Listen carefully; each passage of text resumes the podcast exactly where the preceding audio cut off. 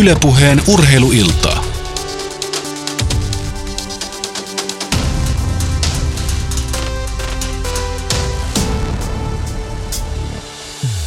Mitä mainiointa maanantai-iltaa Ylepuheen urheilustudiosta Helsingin Pasilasta. Tänään me keskustelemme liikkuvasta koulusta ja e, vieraana täällä studiossa on liikkuvan koulun ohjelmajohtaja Antti Blum. Minkälaista muuten oli koulussa liikkuminen sun aikana? No monenlaista ja varmasti hyvin oma-aloitteista, ei niinkään ohjattua kuin tänä päivänä. Niin. Kanssani studiossa on kollegani Jussi Putkonen. Sama kysymys Jussi sulle. Sä olit liikunnallinen kaveri. Se, se, mikä mulla jäi mieleen liikuntatunneista ja itse asiassa sitä vähän kaipaan, että ne oli monipuolisia. Siis siellä treenattiin eri, että kun se ei ollut sitä erikoista harjoittelua, niin siellä kokeiltiin eri lajeja rohkeasti. Pesäpallot, lentopallot, nelimaalia pelattiin, juostiin, hiihdettiin pingistä, mitä tahansa. Niin se oli Missä tämmöinen koulu oli? No, Oulussa oli. Oulussa. Musta tuntuu, että se oli sitä kyllä 80-luvulla, kyllä sitä silloin kaikkea kokeiltiin. Nyt siellä Oulussa fillaroidaan, kun siellä osataan hiekottaa teitä, eikä edes sepelille ja valaista. Niin, ja ne on lanannut kaikki mätkin pois sieltä. Itse kävin Katajanokan kansakoulua, joka oli koulu, joka oli rakennettu äh, kerrostaloon. Siellä oli tasan neljä luokkaa ja sitten viides luokka, jossa käytiin syömässä ja ja pihaa ei ollut, mutta sodanajan jäänteitä, tai piha oli sodanajan jäänteitä, eli, eli tämmöisen pommitetun talon raudioinnin sisällä oli hiekkakenttä, joka talvella ää, tota, jäädytettiin ja kesällä siinä pelattiin sitten jalkapalloa ja pesäpalloa, eli kaikki välitunnit pelattiin. Varsinkin toukokuussa muista hyvin, kuinka kuuma oli ja hirveä jono oli sille ainoalle han- hanalle sitten kansakouluaikana, että sai juoda ennen kuin tunti alkoi ja kaverit oli hiestä märkiä. Pelattiinko siellä jäällä muuten jääpalloa vai ei, jääkiekkoa? No siellä pelattiin kyllä jääkiekkoa, mutta siellä myös luisteltiin, mutta kyllä silloin ei, ei Helsingissä ei, en ole jääpallomailaa pitänyt kouluaikana koskaan kädessä, niin kyllä se kiekkoa oli. Ja, tota, ja sitten Helsingin Norssissa taas vastaavasti, ensiksikin meillä oli liikuntatunteja paljon ja ne oli voimistelutunteja aika paljon, mutta sitten oli myös kerhotoimintaa, eli kahdessa jumppasalissa koulussa, niin maanantaisin keskiviikkoisia ja perjantaihin 18.20 tai 21 oli koulun kerho. Turnarit toimi, toisella puolella voimisteltiin ja toisessa päässä pelattiin lentopalloa ja koripalloa. Et niin kuin tätä tarjosi koulu silloin. Mitä siihen Antti sanot? No hyvältähän se kuulostaa ja varmaan voisi sanoa, että tämän päivän liikunnan edistäjille niin jopa haavekuvalta. Mutta tota, me otetaan kommentteja Jussi vastaan edelleenkin. Kyllä, Twitterissä hashtagillä tunnisteella urheiluilta sekä Yle Puheen verkkosivujen kautta yle.fi kautta puheen ja myöskin sähköpostia urheiluilta.yle.fi. No nyt on verytelty sen verran, että voidaan siirtyä oikeastaan aiheeseen. Eli, eli tota, liikkuva koulu ei suinkaan tarkoita sitä, että liikuntatunteja sellaisena lisätään. Seitsemän vuotta kai ohjelma, seitsemän vuotta sitten on lausuttu alkusanat ja nyt sitten on saatu aika lailla kokemuksia. Mutta mikä se on hissipuhe Antti Blum ohjelmajohtajana? Mikä on liikkuva koulu? No liikkuva koulu tavoitteena on lisätä liikettä oppilaiden koulupäivää ja – toisaalta vähentää istumista ja sitten me uskotaan, että sen kautta me, me ja meidän tutkimus näyttääkin siitä, että, että sitä kautta saavutetaan viihtyisämpiä ja koulupäiviä ja oppilaiden osallisuus on, on toimenpiteiden keskiössä, eli oppilaat pääsee itse määrittämään niitä toimenpiteitä, mitä siellä tehdään ja sitten kaiken tämän toiminnan seurauksena kenties saavutetaan parempaa oppimista. Mikä oli alkusykäys siihen, että syntyi tämmöinen liikkuva koulu, koska sehän nyt on selvä asia, että niin kauan kuin muistan, niin erilaiset yhteisöt, seurat ja muut on pyrkinyt viemään sitä omaa lajiaan sinne kouluun ja, ja yrittänyt saada aikaa iltapäivätoimintaa ja yrittänyt saada aikaan sitä ja tätä. Mikä on sykäys siihen, että, että syntyi liikkuva koulu? Jos mä nyt tiivistän lasten ja nuorten liikunnan 20 vuoden historian viiteen minuuttiin, niin, niin tota – totesin näin, että 2000-luvun alkupuolelta on kasvanut huoli lasten liikkumattomuudesta, jos voidaan sanoa, tai ehkä se korrektiipi termi voisi olla vähäisestä liikunnan määrästä. Ja siihen on erilaisia indikaattoreita, joihin silloin on havahduttu. Ja siinä on ollut taustalla, on ensin perustettu lasten ja nuorten liikuntaohjelma, olisiko ollut niitä kaksi ohjelmaa 2000-luvun alkupuolella. Ja sitten niiden jatkona päätettiin perustaa liikkuva koulu hanke nimellä silloin 2009 Matti Vanhasen toisen hallituksen puoliväliriihessä lähtien, eli siinä on ollut poliittista vaikuttamista silloin taustalla. Ja tämmöinen kuin siihen aikaan Nuori Suomi ry teki sitä vaikuttamista sitä lasten liikkumisen vähäisyyden näkökulmasta lähtien liittyen ja, ja, ja tavoitteena saada lapset liikkumaan. Ja poliittinen vaikuttaminen tuotti tulosta ja päätettiin perustaa semmoinen pilottihanke silloin poikkeuksellinen pilottihanke sillä lailla, että kun yleensä hankesana kuulostaa siltä, että pari vuotta touhutaan ja saadaan muutama sata tonnia tai muutama miljoona kulutettua ja sen todetaan, että oli kivaa ja se olikin sitten siinä, mutta että nyt kai voidaan puhua mm, kuitenkin liikkuva kouluohjelmasta ja kaiken lisäksi vielä niin, että se on tällä hetkellä kärkihanke.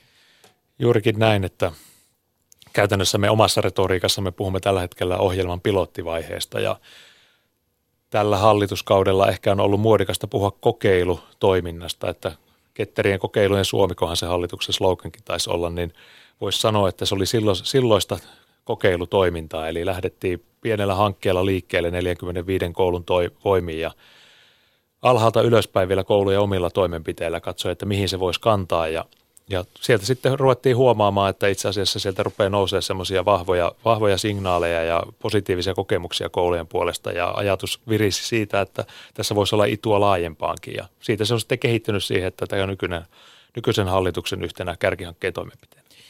No aika usein kuuluu sellaista viisautta, että, että liike lisää – esimerkiksi parantaa oppimistuloksia ja siitä on sitten kansainvälistä näyttöä vaikka kuinka paljon, mutta että jos nyt pikkusen eh, siinä vedetään suoraksi eh, mutkia, niin voisiko sen sanoa Antti Blum näin, että, että kyllä niin kuin lähtökohta tähän asiaan kaikesta huolimatta on se kansanterveydellinen lähtökohta ja huoli siitä, mitä tapahtuu. No sehän nyt ei ole se asia, että, että ei kai nyt me mennä kertomaan lapsille, että jotta tämä maa ei menisi vararikkoon toisen asteen diabeteksi ja muiden näiden tota, kansantautien myötä, niin, niin teidän pitää liikkua. Kai se lähtökohta on se, että saadaan lapsille tota, kivaa, saadaan pikkusen yleiskuntoa, saadaan vähän mielialaa kohotettua, saadaan viihtyvyyttä, sitten kuluttaa vähän energiaa, jonka seurauksena syntyy työrauha – ja työrauhan seurauksena ne jaksaa keskittyä paremmin ja sitten oppimistulokset paranee. Oliko tämä nyt tota, tämmöinen tyly, tyly tota, arvio siitä, mistä on kysymys? No, näinhän se logiikka menee, että, että jos nyt katson omien lapsieni näkökulmasta tätä, niin minun on turha mennä 13-vuotiaalle tyttärelle kertomaan, että sinun pitää liikkua tänään tunti päivässä, jotta sinä maksat minun eläkkeeni aikanaan. Tai siis voinhan minä sen kertoa, mutta hän ei ota sitä viestiä vastaan. Mutta että juuri tällä logiikalla, mitä Jouko äsken kuvasit, että, että hän, hän liikkuu, jos hän kokee sen mielekkääksi ja kun hän kokee sen mielekkääksi ja liikkuu, siitä seuraa monia positiivisia seurauksia. Mutta hänen pitäisi kokea se mielekkääksi ja nyt sitten, äh, jos mä ajattelen niin kuin helposti sitä aikuisen logiikkaa, mm, mä nyt taas pistän mutkat suoriksi ja oion. Musta niin kuin hyvä esimerkki on se, että meillä on ihan – loistokas uimahalliverkosto Suomessa ja, ja ainakin valtaosa isistä on kokenut sen, että lasten kanssa äärimmäisen hyvä tapa viettää yhteistä aikaa on se, että mennään uimahalliin. Et, et se on semmoinen tapa, jossa, jossa tota, syntyy helposti ö, vähän liikettä ja muuta, mutta aikuisen logiikka on se, että uidaan 400 metriä tai 500 metriä tai 300 metriä, siis sitä 25 metriä allasta päästä päähän, joka, niin kuin, jonka tyhmempää lapsen, tai ainakin valtaosa lasten mielestä ei olekaan. Ja, ja toiseksi, jos et sä osaa oikein uida, niin sen vaikutuksetkin taitaa olla aika pieniä. Mutta sitten jos miettii sitä, että mitä ne lapset haluaa tehdä, ne rakastaa sitä hyppimistä, niin jos ne kirmaa sinne vitoseen ja vähän jännittää ja pulssi on korkealla, ne hyppää alas ja sitten ne ottaa pari nopeata vetoa ja nousee altaasta ylös ja, ja lähtee takaisin ylös. Niin on pulssi korkealla koko ajan ja ne leikkiä, niillä on pahuksi hauskaa, mutta tämähän ei ole tietysti sitten oikein, eihän tämä mitään harjoittelua tai kuntoilua ole, vai miten sä Antti sanot? Niin, jos liikemittarilla katsottaisiin, niin en osaa kyllä itse asiassa sanoa kun tuon tyyppisestä toiminnasta tulisi vähintään reipasta fyysistä aktiivisuutta objektiivisesti mitattuna, mikä, mikä on se tavoite, mihin näitä asioita peilataan sitten niin kuin mittareilla. Että hyvä kysymys. Voi olla, että ei tulisi tai, tai vastaavasti, kuten keskustelimme ennen tässä lähetyksen alkua, että askelmittari ei ainakaan rekisteröisi askeleita. Niin, mutta et, et tämä niinku just kuvaa sitä, että et kuitenkin siinä sitä tasan varmasti sitä erityyppistä liikettä tulee aika tavalla. Hei, mitäs Jussi sanot? Eikö sulla ole kanssa lapset koulujässä? Joo, mulla on 8- ja 11-vuotiaat lapset ja olen siitä iloinen, että lapsillahan varsinkin ennen koulua niin hyvin luontainen halu liikkua, siis juosta. Varsinkin tämä toinen, niin se ei oppinut koskaan kävelemään, se oppi juoksemaan. Ja siinä nyt omat haasteensa sitten, että muutaman kerran käyty päätä paikkailemaan, kun kotona juostaa. Mutta se kouluun meno, se on, se on keskustassa, kun asutaan, niin se luontainen liikkuminen on aika niin kuin, pelkästään jo liikenteen takia niin kuin haasteellista. Mutta tota, on tullut paljon tämmöisiä musta kaupallisia toimintoja, niin kuin raspuisto esimerkiksi, trampoliinipuistoja. Mä kerran menin sinne mukaan, että hei, mennäänpä tuohon poppi trampoliinille, että se on mukavaa letketä homma. Siis ihan mielettömän raskasta. Siis mulla oli niinku keskivartalo aamulla niin kipeänä, mutta ne lapset siellä pomppii. Puolentoista tunnin jälkeen mulla oli sanottu, että nyt, nyt, nyt, no, nyt on lähdetty, että mä en pysty enää olemaan.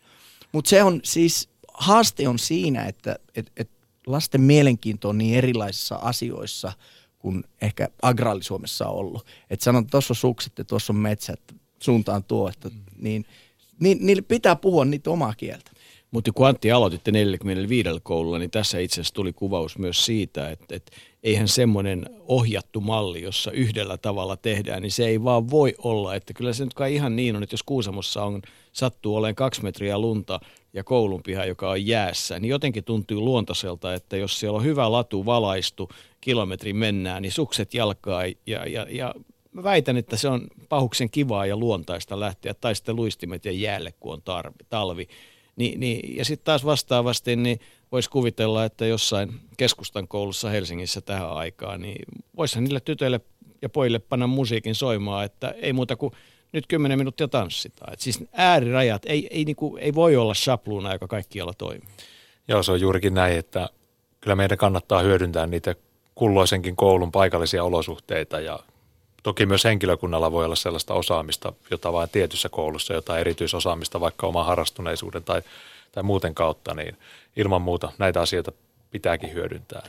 No varmaan osaat kertoa hyviä kokemuksia niistä 45 ensimmäisestä koulusta, mutta ainakin yhtä arvokkaita on ne, jos siellä on kokemuksia, että näin nyt se ei sitä ainakaan kannattaisi tehdä, koska tässähän tämä hienous on, että, että jos aloitetaan sopivan pienestä, niin, niin ei, ei niin kuin yritetä tehdä kovin isoa virhettä yhdellä kertaa. Mitä on semmoisia asioita, mitä kokeilu, ensimmäisen vuoden kokeilu otti esiin, joita, joita tota, kerroitte, että näin ei kannata tehdä? No kyllä ihan keskeinen asia, mikä edelleenkin pätee, niin on semmoinen ulkoisen toimijan rooli suhteessa kouluun, että se pitäisi olla se koulun oma asia se toiminta, että puhutaan koulun toimintakulttuurin muuttamisesta, niin ei sitä pysty muuttamaan kukaan muu kuin se koulu itse. Ja toisaalta se myöskin sit pätee ihan koulun sisälläkin oleviin toimijoihin, että sitä toimintakulttuuria ei myöskään yksittäinen ihminen muuta, vaan se koko yhteisö että koko yhteisö päättää, että tämä on meidän juttu ja sitä kautta sitten päätyy muuttamaan sitä. Mutta ihan siitä pilottivaiheen keskeisiä havaintoja oli se, että jos on ulkoinen toimija, joka voidaan ulkoistaa, että palkataan vaikka joku toimija, joka tulee sen koulun ulkopuolelta, tulee sinne kouluun hoitamaan sen lasten liikuttamisen, niin kyllä se tasan tarkkaan loppuu se, toimija, se toiminta sen jälkeen, kun se ulkopuolinen toimija sieltä poistuu. Eli mutta tämäkään ei ollut sillä tavalla mustavalkoista, että niin kuin tuossa viittasin siihen, että hyödynnetään paikallisia olosuhteita, niin meillä myöskin tällä toimintamallilla saavutettiin yhdet parhaista kokemuksista pilottivaiheessa. Että sanon, sanon, että Vantaalla oli tämmöinen esimerkki, että oli liikuntapalvelujen liikunnan ohjaaja, joka vastasi siitä yhden koulun toiminnasta, eli oli ulkopuolinen toimija. Mutta se to, ohjaaja oli fyysisesti sijoitettuna sinne koulun sisälle, jolloin se koulu otti tämän työntekijän ikään kuin omakseen ja koettiin, että se on osa meidän henkilökuntaa, jolloin siitä syntyikin tämmöinen hyvä toimintamalli sisältäpäin tuleva, jota pystyttiin sitten monistamaan. Ja sitten vastaavasti liikuntapalvelujen ulkopuolisen liikunnanohjaajana muutamassa kunnassa se meni sitten käytännössä jäi siihen pilottivaiheeseen, että, että tota, toivottavasti vastasin sun kysymykseen, mutta tässäkin oli joko tai. Niin, sitä kaikki kuvaa sitä, että, että, että niin tämmöinen tavallaan niin kuin tyvestä tukeva toimintamalli, jossa, jossa niin kuin katsotaan niitä tarpeita, niin koulujen tarpeetkin on erilaisia. Musta on esimerkiksi ihan kohtuutonta, että, että tota, et kun rehtorilla on aika iso valta, että jos rehtori kerta kaikkiaan on, on tota, kaikella kunnialla vaikka matemaatikko, kulttuuri-ihminen ja muuta, joka osaa pitää omasta kunnostaan huolta kävelemällä, mutta joka ei tunne sitä, niin onhan se ahdistava tilanne, jos hänen pitäisi, niin kuin, että hän tarvii eri tavalla tukea kuin sitten esimerkiksi rehtori, joka sattuu olemaan vaikka jumppamaikka tai muuten urheiluseura aktiivi, että niin kuin näkee ja tunnistaa sen, että tässäkin niin kuin se avun määrä voi koululle olla nolla tai sata prosenttia vai kuinka? Joo, juurikin näin, että, että tavallaan se vaatii siltä, kuka se onkaan sitten se prosessin, prosessin vastaava kulloisessakin kunnassa, että, että tota, häneltä herkkyyttä huomata, että mikä on sellainen koulu, joka ehdottomasti pitää saada tehdä aivan omiin voimiin ja omanlaisensa juttuja. Mikä on sitten sellainen koulu, joka tarvii siinä prosessissaan tukea, että vaikka kunnan hallinnon virkamieheltä että, että eri tavoin, niin, niin se vaatii herkkyyttä tunnistaa ne erilaiset lähtökohdat. Jos prosentuaalisesti pitäisi sanoa, niin kuinka monta Suomessa on niin sanotusti liikkuvaa koulua ilman, että liikkuva kouluohjelma tekee yhtään mitään? Onko se 10 prosenttia, 20 prosenttia semmoisia, joissa tehdään asioita jo automaattisestikin? Näin? No jos mietitään sitä liikkuva koulun lähtötilannetta, pilottivaihetta vuodelta 2010, niin ihan hihasta ravistettu, valistunut arvaus oli, en sano prosentteja, se määrä aika pieni, mutta mä sanoisin, että kappalemääräisesti niin muutamia kymmeniä. Ja silloisesta määrästä Suomen kouluja, jota varmaan silloin 2010 oli noin 3000 koulua. Niin, eli et, siis se on todella pieni luku, että et niin et, et tavallaan se iso murros, joka tuli siinä vaiheessa, kun koulun kerhotoiminta – siinä muodossaan talouden ahdingon myötä loppui, niin, niin se sitten myös kans loppui. Joo, kyllä se, kyllä se että jos vertaa periaatteella ennen oli kaikki paremmin, niin, tota, niin, niin kuin tässä puhuttiin me, meistä jokaisen omasta lapsuudesta, jolloin se liikkuminen oli luontaista, niin kyllä se sen, sanotaan sen 90-luvun laman jälkeisinä aikoina se liikunnallinen toimintakulttuuri ikään kuin lopahti niistä kouluista. Ja toki siellä on ollut erinomaisia kouluja vielä senkin jälkeen, mutta niin kuin kuvasin, että niitä on ollut muutamia kymmeniä, jossa on sitten edistetty urheilua ja on edistetty liikuntaa ja se on ollut vahva, vahvasti voimakkaasti sen koulun valinta. No nyt me saadaan illan ensimmäinen osallistuja myös puhelimitse ja toivotetaan, jaa, mihin suuntaan me muuten toivotetaankaan sitten hyvää iltaa Henna Haapala. Hyvää iltaa ja kiitos kutsusta täältä Jyväskylästä Keski-Suomesta. Niin, eli Suomen Ateenasta ja Suomen, tota, Suomen liikunnan keskuksesta. Saako sua nyt jo tituleerata tohtoriksi vai, vai miksi sua pitää tituleerata tällä hetkellä? No kiitos. Tällä hetkellä on liikuntatieteiden maisteri väitellyt. Niin, eli, eli jossain vaiheessa on sitten isot ja mukavat kekkerit, kun se valtava duuni, minkä olet tehnyt, niin kuitataan sillä, että saat sen tohtorin arvon. Kyllä. Posti tuo fanfaarien kerran sitten tutkintotodistuksen. No eikö teillä ole isot pippalot sitten kuitenkin? Kyllä, väitöksen jälkeen pidettiin karonkka Joo. työssä mukana olleille. Hyvä, varmaan kuullaan itse asiassa tänään Karonkassa mukana olijoitakin vielä tässä lähetyksessä, mutta Henna Haapala siis yhtä kaikki äh, tota, väittelit äh, valtakunnallisessa liikkuva kouluohjelmassa äh, tai sen pohjalta ja, ja sanoin sinulle ennen lähetystä, että – että jotenkin niin kuin ensimmäisenä, mikä kiinnostaa, niin on, on kuulla muutama semmoinen keskeinen havainto, minkä teit, kun tutkimusta tein, niin että sana on sinun. Kiitos. Um, väitöstutkimuksessa tosiaan katsottiin toimintakulttuuria kouluissa ja minkälaisia muutoksia tapahtui ja huomattiin, että se muutos tapahtui pikkuhiljaa ja koskettaa koko kouluyhteisöä, että – maltillisia, positiivisia muutoksia havaittiin oppilaiden liikkumisessa tämän pilottivaiheen kahden ensimmäisen vuoden aikana. Ja yläkoulu vaikuttaa olevan kyllä oma todellisuutensa, että siellä se oppilaiden liikkumiseen kannustaminen on melko haasteellista, mutta mahdollista. No, jos välikommenttina, niin pidätkö väitöstutkimuksesi pohjalta niin kulunutta ajanjaksoa tai esimerkiksi tätä seitsemää vuotta, no ihan sitä, että tietysti pysty tutkimaan, mutta että tota, pidätkö sitä plusmerkkisenä vai, vai tämmöisenä plus miinus nolla vai miinusmerkkisenä? No ehdottomasti kyllä plusmerkkisenä, että näiden kahden ensimmäisen vuoden kokemusten perusteella on saatu paljon hyviä käytäntöitä ja, ja kokemusta siihen, että mitä kannattaa tehdä ja mitä ei kannata tehdä ja mihin asioihin erityisesti kannattaa kiinnittää huomiota, kun lähdetään tällaista liikkuvan koulun tapasta toimintaa siellä kouluissa tekemään. No mitäs nyt sitten erityisesti ei kannata tehdä? No ei ainakaan kannata jättää niitä oppilaita huomioimatta ja heidän tarpeita ja toiveita sitten sivuun, että kyllä on huomattu se ihan tässä omastakin tutkimuksessa, että oppilaat kannattaa ottaa mukaan suunnitteluun ja toteutukseen ja yksi tärkeimmistä toiminnoista onkin siellä ollut kouluissa se vertaisohjattu toiminta, eli, eli oppilaat itse, itse sitten suunnittelevat ja liikuttavat toisia oppilaita. Henna Haapala, äh, oletko, tota, kun teit tutkimusta ja, ja voin kuvitella, ainakin mulla olisi semmoinen jonkinlainen ennakkokäsitys siitä, että mikä voisi olla lopputulos, niin oliko tämä tota, tutkimustulos kovin linjassaan sun mututuntuman pohjalta vai yllätyitkö jostain?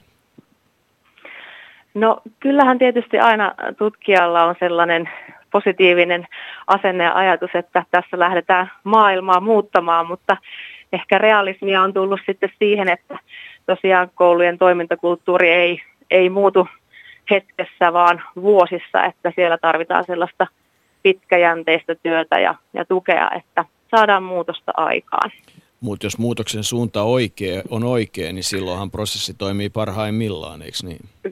Kyllä, kyllä, että, että saatiin varsinkin alakouluista positiivisia muutoksia aikaa siinä koulupäivän aikaisessa fyysisessä aktiivisuudessa ja myös yläkoululaisten osallistumisessa välituntiliikuntaan. Niin kyllä siellä positiivisia merkkejä oli siitä, että, että toiminnalla on vaikuttavuutta. Meidän studiojoukkueemme tänään on, on kollegani Jussi Putkonen ja no, liikkuvan koulun ohjelmajohtaja Antti Blum ja Antilla on nyt suun vuoro. Joo, oikeastaan tähän mitä Henna sanoi äsken, että heippa vaan Hennallekin, niin tota, sanoisin, että kyllähän tässä ideologisesti tai idealisti ja ideologisesti vai idealistisesti itsekin ajattelin siinä lähtötilanteessa, että periaatteella, että nyt mennään tuon suon yli, että heilahtaa, että lisätään se jokainen lapsi liikkumaan tunnin päivässä, mutta kyllä tämä, tietysti tämä tutkimus, mikä tässä rinnalla on kulkenut alusta lähtien, niin on tuonut sen realismin siihen, että itse asiassa ne muutokset on, on pieniä ja hyvin hitaita, mitä siellä saadaan aikaan objektiivisilla liikemittareilla mitattuna. Se, mikä muoheena kiinnostaa, on se, että onko sulle muodostunut semmoista selkeää näkyä siitä, että, että kun jotenkin tuntuu, että kaikki ää, aloitetaan niin kuin siinä kouluvaiheessa, mutta että, että, että miten me nyt saataisiin sitten tämä mahdollisesti jo sinne niin kuin esiopetuksen puolelle, varsinkin jos nyt tullaan menemään siihen, että sitä tarjotaan jatkossa vielä enemmän tuonne niin kuin tavallaan viisivuotiaille, niin eikö se nyt olisi oivallisin paikka lähteä viemään eteenpäin, että siitä tulee niin kuin selkeä näky, että, että esiopetuksesta alkaen niin, niin tota, tämä liike on siellä koulupäivässä olemassa. Kyllä, varhaisten vuosien liikkuminen on tosi tärkeä teema, että me tiedetään se, että ihan ne tottumukset, mitkä omaksutaan lapsena ja nuorena, kantaa sinne aikuisuuteen asti. Ja ilokasvaa liikkuen ohjelmahan on tehnyt hyvää työtä siinä, että varhaiskasvatuksen henkilökuntaa otetaan, otetaan mukaan ja heidän tietoisuuttaan lisätään tästä liikkumisen ja fyysisen aktiivisuuden merkityksestä ja ihan mahdollisuuksistakin, että miten sitä voi siellä päiväkotien arjessa sitten toteuttaa. Että kyllä mä näkisin, että tässä on semmoinen hyvä kaari ihan sieltä päivähoidosta, varhaiskasvatuksesta, koulun kautta työelämään ja eläkeikäänkin. Niin, eli liikkuva, liikkuva elinkaari tavallaan on se niin kuin ehkä tavoite. Mutta mennään takaisin sinne sun väitöstutkimukseen ja, ja niin kuin sanoin, niin näitä keskeisiä havaintoja. Tuoppa nyt vielä jotain sellaista, mikä, mikä sun mielestä on merkittävää, sen, merkittäviä tuloksia siinä tutkimuksessa.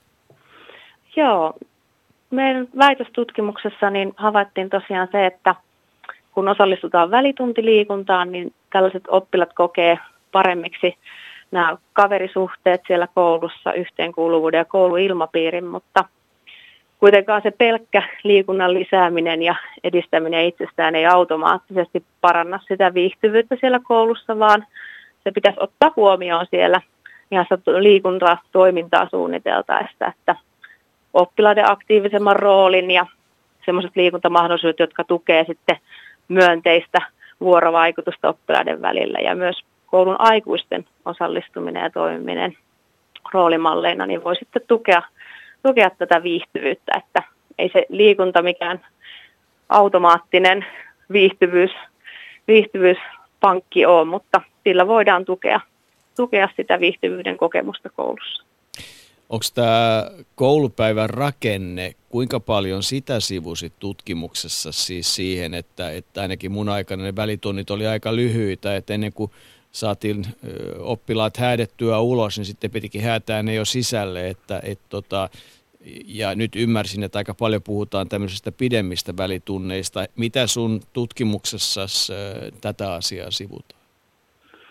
Joo, no välitunnit oli kyllä yksi keskeinen, keskeinen teema tässä mun tutkimuksessa, eli varsinkin välitunteja, välitunteja tarkasteltiin ja se on aika uniikki asia itse asiassa Suomessa, Suomessa tämä välitunti näin kansainvälisestä perspektiivistä, että monessakaan maassa ei ole niin paljon välitunteja kuin meillä. Meillä, että yläkoulussakin jopa 90 minuuttia tarjotaan välitunteja oppilaille. Ja kyllä se trendi siinä pilottivaiheen aikana muuttui niistä ehkä lyhyemmistä välitunneista sitten siihen, että yhdistellään, yhdistellään välitunteja, tarjotaan niitä pitkiä välitunteja, että oikeasti keritään sitten saamaan, saamaan hyvät toiminnat aikaan siellä välitunneilla. Että juuri kun on saanut ne pelit käyntiin, niin sitten ei joudutkaan lähtemään jo seuraavalle tunnille. Mutta eikö tässä niin kuin voisi tavallaan niin voimakkaasti yhdistääkin asioita, että, että tota, okei, sitä liikettä tarvitaan, tun, sitä tarvitaan koulupäivää lisää, mutta yhtä lailla muut kulttuurilohkot. Että kyllä mä nyt voisin kuvitella, että, että tota, semmoinen hyvä musiikkituokio, laulutuokio, näytelmätuokio, eh, mikä tahansa, vaikka akateeminen tuokio, lukuhetki, että tavallaan näitä voisi olla niin kuin erilaisia koulupäivän aikana, että yksi liikunnallisempi ja yksi eh, valinnaisempi, jossa sitten sä voit jotain näistä tehdä, niin, niin mitä siihen sanot?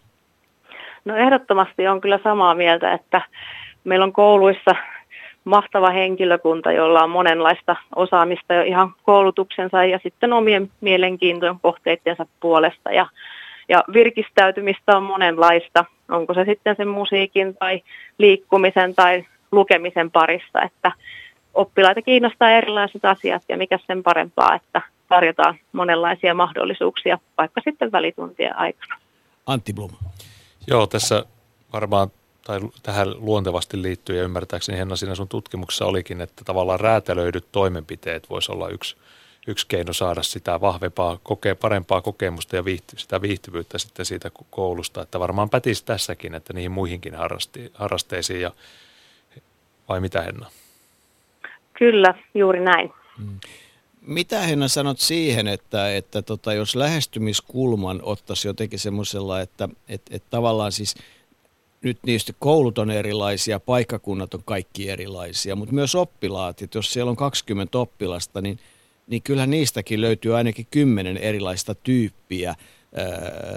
että tota, osa on aktiivisia kaiken aikaa. Mä en tiedä, meneekö se sillä vanhalla neljäsosa tai kolmasosa, joka liikkuu joka tapauksessa ja niillä ei ole mitään. Ja sitten on seuraava ja seuraava ja sitten on se passiivisin, niin, niin tota, miten noin pedagogisesti uskot, että, että jos niin kuin pystytään sanomaan, että hei, että, että jotain nyt on pakko tehdä tai, tai on niin kuin, tätä liikettä pitää vain saada ja kuinka paljon on tutkittu sitä, että mitä nämä lapset ihan oikeasti haluaisi tehdä? Onko siitä olemassa tutkimusta? Mitä ne, mitä ne niin kuin, mikä on mielekkäintä heidän mielestään, mitä voi välitunnilla tehdä, kun kuitenkin jotenkin pitäisi saada pulssia nousemaan? No kyllä varmasti semmoinen monipuoliset mahdollisuudet on tärkeää huomioida. Tarjottaisiin sitä vapaata toimintaa, että on niitä tiloja, on niitä välineitä kehitellä sellaista omaa mielekästä toimintaa. Sitten olisi myös sitä vertaisohjattua, sitä, että on ne porukan innostajat, ehkä ne, jotka liikkuu sitten muutenkin, jotka mielellään kehittelee, kehittelee muillekin toimintaa, olisi tällaista tarjolla. Mutta sitten myös sellaista, että ehkä henkilökunta henkilökunta voi olla sitten tukena auttamassa, keksimässä, toimimassa roolimalleina sitten siitä liikkumisesta, niin ehkä tällaisen niin kuin monipuolisuuden kautta, että olisi sitä valinnan mahdollisuutta, niin itse lähtisin liikkeelle. Voisiko se Antti mennä niin, että, että jonkun verran on semmoista, että hei tämä pitää tehdä ja sitten valtaosa on semmoista, että tätä sitten voi tehdä? Niin, kyllä sinne juuri pitää Henna tuossa äsken sanoa, että minkälaisia erilaisia mahdollisuuksia siellä on, niin kyllähän se oikeastaan kiteytyy siihen, että me tarvitaan aikaa, että on, to, on mahdollisuus tehdä erilaisia toimenpiteitä ja sitten me tarvitaan fyysisesti paikat niille toimenpiteille. Eli järjestää sieltä koulusta aikaa ja tilaa sille toiminnalle. Ja osa on sellaisia passiivisia lapsia nuoria, jotka ehkä se itse sisältä kumpuava voima siinä alussa saattaa puuttua ja siinä kohtaa voi olla paikalla, että se on ohjattua. Mutta että tosiaan se on yhdessä pienessä roolissa, että me jätetään myös sitten erilaisille tyypeille tilaa sinne ja erilaisille harrasteille, mistä tässä äsken aikaisemminkin puhuttiin. No seitsemän vuotta on tultu, nyt ollaan tässä. Jos sun Henna Haapala pitäisi antaa suosituksia tutkimuksi pohjalta seuraavaksi seitsemäksi vuodeksi, niin niin mitkä voisivat olla niitä asioita, joita erityisesti haluaisit kärkihankkeeseen korostaa? No kyllä mä ajattelisin niin, että, että monien koulupäivään liittyvien mahdollisuuksien hyödyntäminen olisi tärkeää. Onko sitten ne välitunnit, onko se ne aktiivisemmat oppitunnit, koulumatkat, kerhot, otettaisiin se koko, koko koulupäivä huomioon tässä edistämistyössä. Mutta myös se, että mietittäisiin niitä koulua ympäröiviä verkostoja ja yhteistyötä, niitä mahdollisuuksia, mitä voitaisiin tehdä. Onko se ne kunnan eri toimijat, urheiluseurat, järjestöt, ketkä voisivat sitten tulla mukaan tähän toimintaan. Ja myös sitten se, että, että me huolehdittaisiin niistä henkilökunnan valmiuksista ja heidän omasta hyvinvoinnista, että liikkuva koulu ei ole vain oppilaita varten, vaan se on myös sitä kouluhenkilökuntaa varten, että se on ihan koko koulu yhteisön asia. Mm, eli toisin sanoen, joo, kyllä ehdottomasti. Siis kyllä niin opettajien fyysinen ja psyykkinen hyvinvointi on ihan yhtä tärkeää tässä tilanteessa kuin oppilaidenkin. Ja, ja sitä kautta kai se, se motivaatio. Et onhan se nyt ihan selvä asia kai, että jos tota, opettaja kiiluva silmäisesti lähtee mukaan lasten kanssa sinne jumppasaliin, kun siellä musiikki soi ja, ja tota, tanssitaan ja se vailaa muiden joukossa, niin kai se on ainakin yhtä motivoivaa kuin se, että se ö, komentaa tai on passiivinen eikä osata minkäänlaista kiinnostusta. Eikö tämä Antti nyt näin mene? Joo, ja jos ottaa tämän vielä liittää tuohon Hennan tutkimukseen, niin siellähän sitä vuorovaikutusta, se nimenomaan monipuolistaa sitä opettajan ja oppilaiden välistä vuorovaikutusta, että se tuo siihen uuden elementin ja, ja tiedetään Hennan tutkimuksessa tämä vuorovaikutuksen parantuminen, minkälaisia, no se saa sitä koulusta pitämistä kasvamaan enemmän sitä koulusta pitämisen kokemusta aikaa ja ja sitten myöskin tiedetään aikaisemmin se, että se muuttaa sitä opettajan roolia siinä, jolloin se tuo lähemmäksi oppilaita, jolloin hänellä on mahdollisuus saada erilainen auktoriteetti suhteessa niihin oppilaisiin. Niin, eikö auktoriteetti kunnioituksen kautta ja, ja tavallaan sitten ollaan niin kuin samalla viivalla, mutta, mutta, mutta kai lapset hyvin ymmärtää sen, että, että mistä se auktoriteetti todella sitten tulee. Että lapset ei ole ollenkaan tyhmiä. Joo, kyllä juurikin näin ja tietysti pedagogiset ratkaisut siellä ja pedagoginen johtajuus sitten siinä, että, että mutta että monesti se helppo tapa ja kuvitelma on jättäytyä etäiseksi ja kauaksi ja sitä kautta yrittää säilyttää sitä auktoriteettia, mutta eihän se ihan niin mene. No mitä tota, uskallatko Henna edes kuvitella sellaista tilannetta, että Suomessa mentäisiin niin kuin vielä voimakkaammin tämmöiseen kokonaisvaltaiseen koulupäivään ja mentäisiin siihen maailmaan, joka lähemmäksi semmoista niin kuin amerikkalaista maailmaa, jossa aika pitkälle se harrastustoiminta olisi koulussa.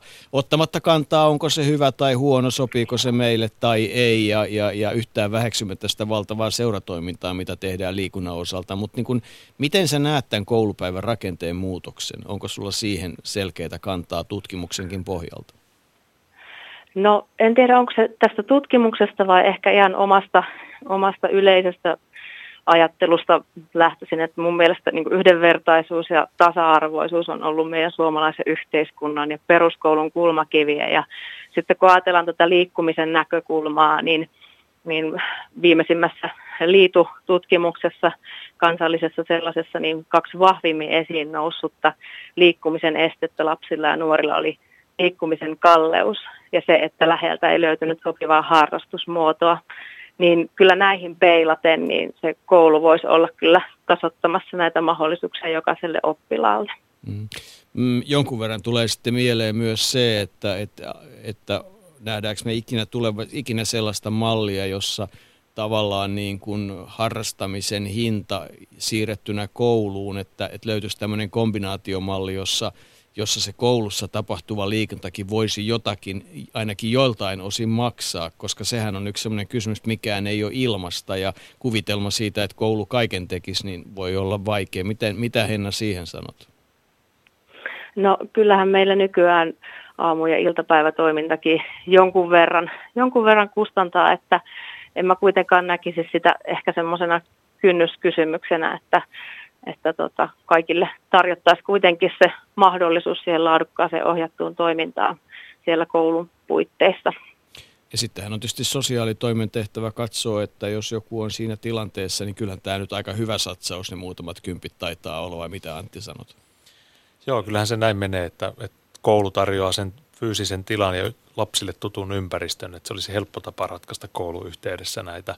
Tokihan se on sitten rahakysymys siltä osin, että, että tota sitä ohjaamisesta pitää, pitää sitten jo, jollekin maksaa, onko se koulu ulkopuolinen urheiluseura toimija vai onko se sitten koulu oma opettaja ja miten se opettajien motivoituminen siihen, niin sieltä pitää ne ratkaisut sitten löytyä, mutta tietysti se, että se on tuttu ympäristö ja parhaimmillaan vielä, jos olisi tuttu ohjaaja, niin sehän kyllä lisää sitä luottamusta ja kiinnittymistä siihen. Nyt me kiitetään Hennaa ja, ja tota, onnitellaan hienosta työstä ja aherruksesta ja, ja tota, kai sitten pidät omastakin liikkeestä huolta. Kyllä, kiitos tosi paljon kutsusta ja keskustelusta ja aktiivipyöräilijä jatkaa talvipyöräilyä edelleen. Hyvä niin. Kiitos. Ylepuheen urheiluiltaa. Otetaan tähän väliin yksi Twitter-kommentti. Minna Karjalainen kirjoittaa, Ope, Opekin osallistuu mielellään, kun liikkuminen mahdollistuu luontevasti ja on tarjolla kivoja ja uusia välineitä.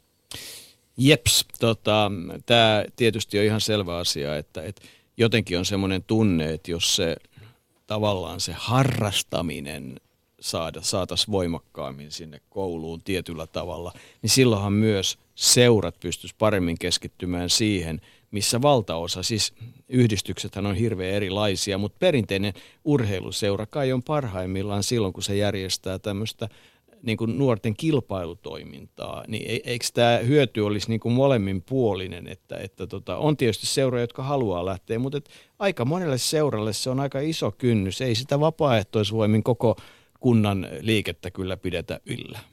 Joo, Suomihan näyttäytyy tässäkin asiassa hyvin erilaisena, että näiden muutamien kasvukeskusten osalta niin uskon, että meillä on näitä urheiluseuratoimijoita, jotka voisi hyvinkin tulla myös sinne niin kuin virka-aikana sinne kouluun ohjaamaan kerhoja.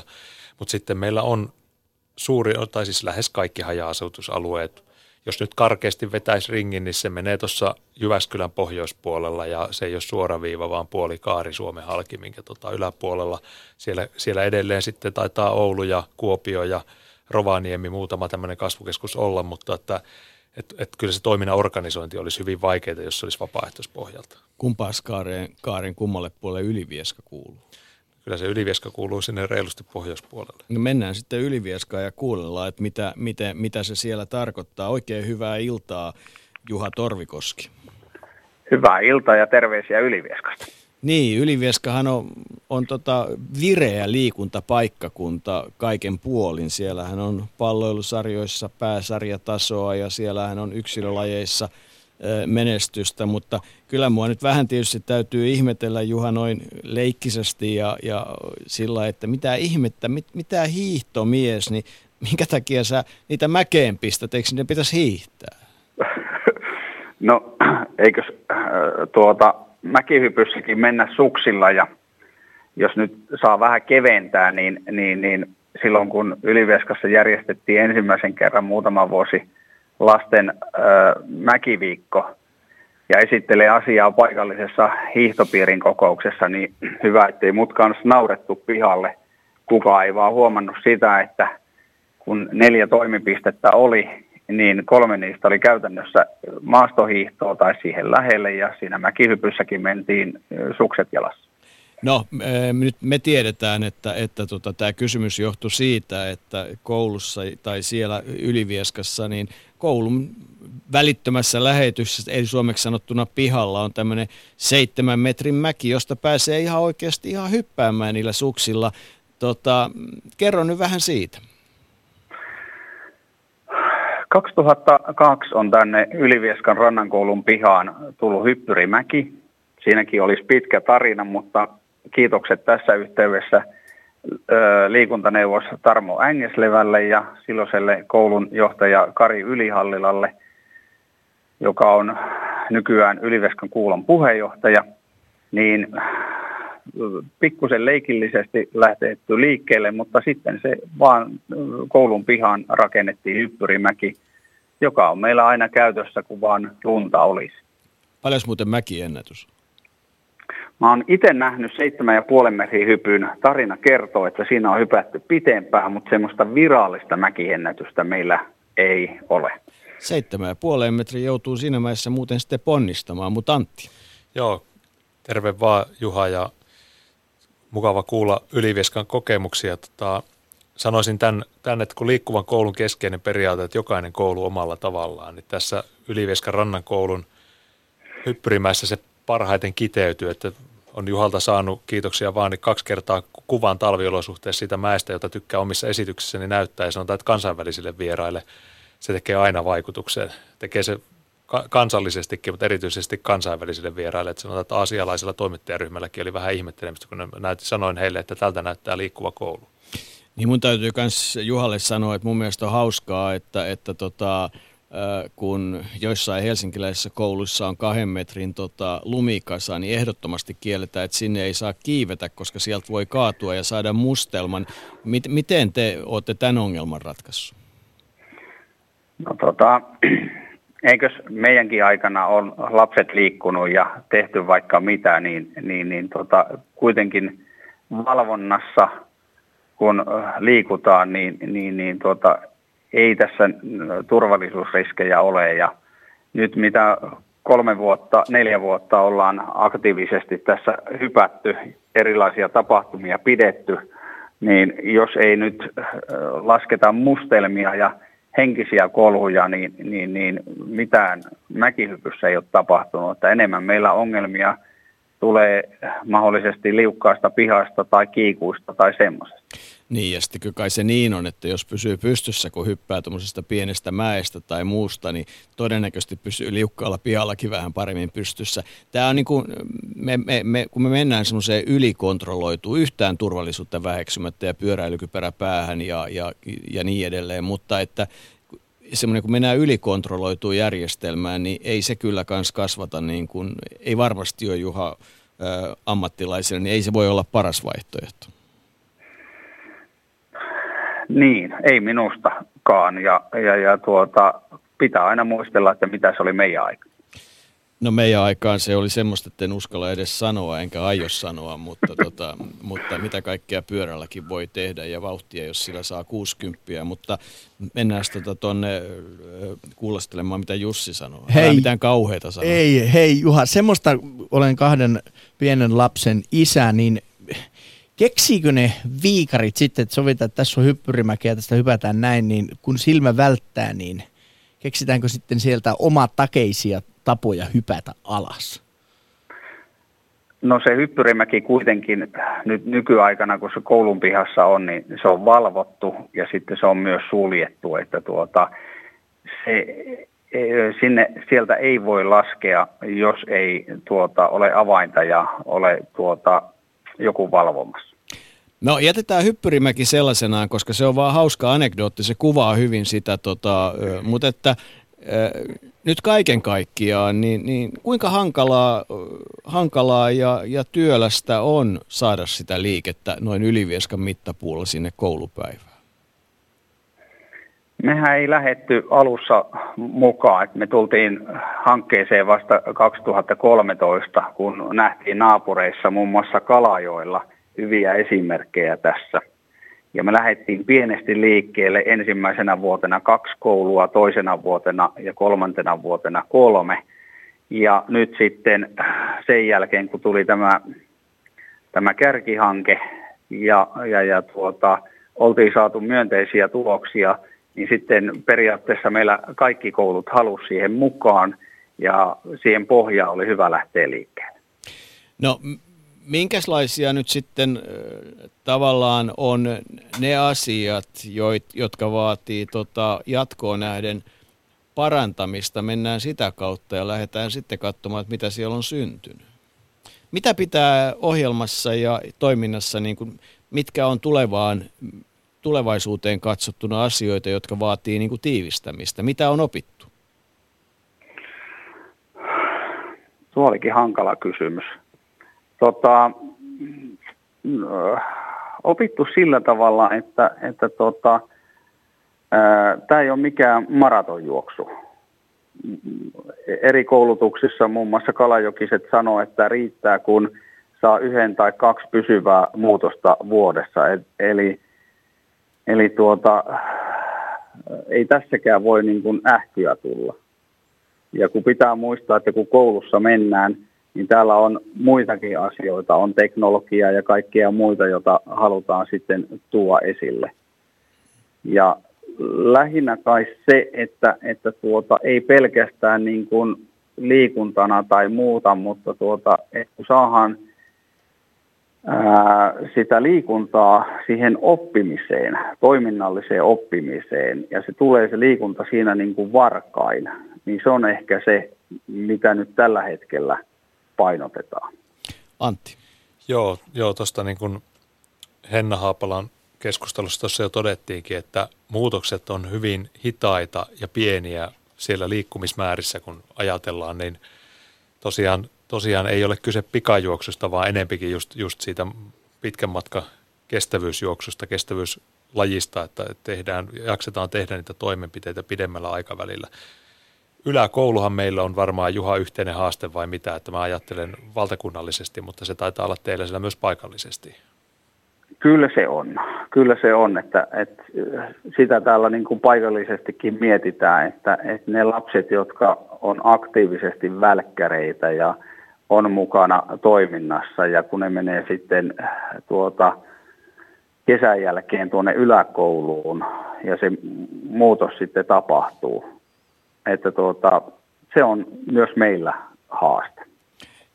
No miten sitten teillä, kun edelleenkin mua kiinnostaa se, että, että jollakin tavalla, mitä aikaisemmin tämän aktiivisuuden saisi siihen koulu- tai eskari- tai muuhun päivään, niin, niin minkälaisia kokemuksia teillä siitä on, että, että syntyykö teillä jo eskaritoimintaa? Syntyy eskaritoimintaa ja, ja, ja tuota, Antillekin, tai oikeastaan se ei ole Antista kiinni, mutta sitten ylemmille taholle tuota, siitä, että niin kuin nykyisissä hankkeissa, mitä meillä on, niin, niin, niin AVI kieltää tuota, eskareiden toiminnan tai niiden rahoittamisen. Okei, nyt on tulossa sitten tuohon esiopetukseenkin omat hankkeensa – mutta tuota, semmoisissa kouluissa niin kuin meilläkin, että kun on ö, esioppilat samassa koulussa ja sitten lähdetään johonkin sisäliikuntatapahtumaan, joka on ykkösille ja kakkosille, niin, niin, niin kyllä esioppilaat, jotka ei pääse mukaan, niin kyllä niillä alaleuka vähän väpättää eikä mukavaa ole. Anteeksi nyt Juha Torvikoski, koitaisiin nyt kääntää suomen kielelle siis, onko meillä olemassa instanssi Suomessa, joka erityisesti haluaa estää sitä, että että tota, esikoululaiset ei saisi osallistua niin kuin fyysiseen aktiivisuuteen? Ei, vaan, vaan tämä rahoitus, mikä tulee täältä alueviraston kautta, niin siinä toistaiseksi, ainakin tälle kaudelle vielä, niin peruskoulurahoituksessa olevat ö, tuota, hankkeessa ei saa esioppilaat olla mukana, vai Antti voi korjata, jos olen väärä? Joo, mä voisin tästä ottaa kiinni, että tavallaan tässä on sekä myös hallinnon puolelta kaunis ajatus ja tavoite takana, mutta tässä kohtaa hallinnon toiminta, tavoitte, hallinnon toiminta ja käytännön toiminta ikään kuin törmää siltä osin, että se on kaksi eri rahoituselementtiä kyseessä. Ja näyttäytyy pahimmillaan nyt sitten juuri tältä, mitä Juha sanoi, että siellä ää, koulun tasolla liikuntasalissa, kun lasten pitää ruveta liikkua, niin joudutaan jakamaan niitä lapsia, jotka menee eri rahoitusjärjestelmiin sehän ei tietenkään tavoite, että, että ilokasvaa liikkuen toiminta on tullut tullut tota kesällä osaksi liikkuva kouluohjelman toimintaa. Aikaisemmin, aikaisemmin ollut toiminta käynnistetty valtakunnassa liikunta- ja urheiluorganisaatiossa ja tullut osaksi tätä ja tarkoitus on hallinnonkin tukea omilla rahoituselementeillään sitä.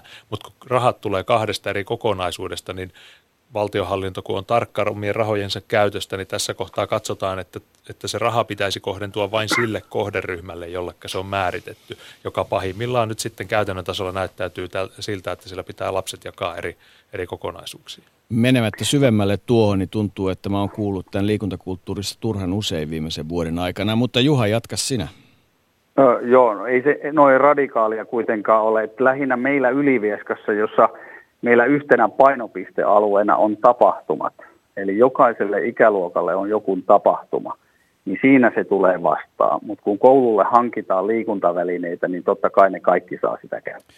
Joo, Ymmärrän, mutta ne tapahtumathan on hieno asia ja siinähän sitten toteutuu myös muita tärkeitä asioita. Yhteisöllisyyshän on yksi semmoinen, joka erityisesti sitten, kun syntyy luottamusta, tutustutaan paremmin, johan se tarkoittaa sitä, että kun vanhemmat vaikka tapahtumissa kohtaa toisia vanhempia ja, ja, ja on yhteisiä intressejä, niin siitähän voi poikia ihan mitä tahansa.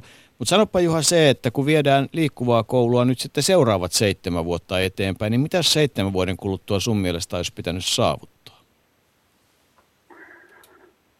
Varmaan, varmaan ne tavoitteet, mitä on, että, että kaikki liikkuu tavoitteen määräisesti ja sitten matkan varrella tulee sitten myönteisiä kokemuksia ja sitten kun luetaan eri lehtiä tai kuullaan eri juttuja – niin tulisi entistä vähemmän niitä kommentteja, missä joku henkilö sanoo, että tuota, koululiikunta on niin kuin tappanut mielenkiinnon liikkumiseen. Hmm. Tota, mikäs tiedotusvälineiden tehtävä tässä hommassa on? Mitä me voidaan tehdä siinä tilanteessa, että, että me vietäisiin asiaa eteenpäin? eikö kaikessa tämmöinen myönteinen julkisuus, vaikka nyt tämä ilta tässä ja myönteiset kirjoitukset ja jutut, niin edes auta, auta tätä asiaa. No mikä se on sitten se kriittinen julkisuus, mitä myös tiedotusvälineet harrastaa liikkuvan koulun osalta? No itse asiassa liikkuvan koulun osalta tämmöiseen kriittiseen tuota, uutisointiin en ole törmännyt on se paha, kun tuo Antti istuu täällä. Kyllä me pitäisi saada sen, sen pulssi vähän nousemaan tässä, mutta Antti jatka sinä. Mä voin itse kritisoida. No, Et tota, tietysti se, että mitä pitää, niin jos tarkastellaan tavoitteita kriittisesti ja näin niin kuin tietysti omassa roolissani, niin näin mun pitää myös tehdä, että olen tietoinen siitä, missä mennään, niin kyllähän meillä se objektiivisesti mitattu liikunnan määrä tunti liikuntaa päivässä on tavoitteena ja – 30 prosenttia lapsista ja nuorista sen täyttää, että, että meillä on se kaksi kolmasosaa siellä kuitenkin vielä saavuttamatta, että siinä on se kri- kriittisyys. Mutta tietysti sitä ilmiötä pitää tarkastella kokonaisuutena ja katsoa, että mistä se johtuu, että että niin en, en sano, että tämä on ongelma tai epäkohta, mutta se on, se on fakta, että, että tämmöinen tämä tilanne on ja näihin lapsiin ja nuoriin meidän pitäisi yrittää pystyä vaikuttaa ja saavuttaa heidät paremmin. Juhan kanssa yhdessä Ylivieskassakin ihan sama tilanne. Mun täytyy kysyä nyt Juhalta ja, ja tota, Antilta sama kysymys. Eli kun seitsemän vuotta on menty, niin ollaanko menty koko ajan hiljakseen prosessia eteenpäin plusmerkkisesti vai onko nyt jotenkin jymähdytty paikalleen ja, ja niin kuin ollaan jossain, mutta ei oikein päästä seuraavalle portaalle. Miten sä koet sen asian, Juha? No kun me ei oltu seitsemän vuotta no, mukana. No, on, onko vaan tällä vähemmän. hetkellä tunne se, että mennään plusmerkkisesti vai onko jymähdytty paikalleen? Öö, meillä ei ainakaan vielä, en ainakaan tunnusta, että olisi jääty paikalle. Että, että tuota, itse tykkään, että, että tuota, eteenpäin ja ylöspäin ollaan menossa. Mitä näyttää ö, tutkimustulokset, Antti?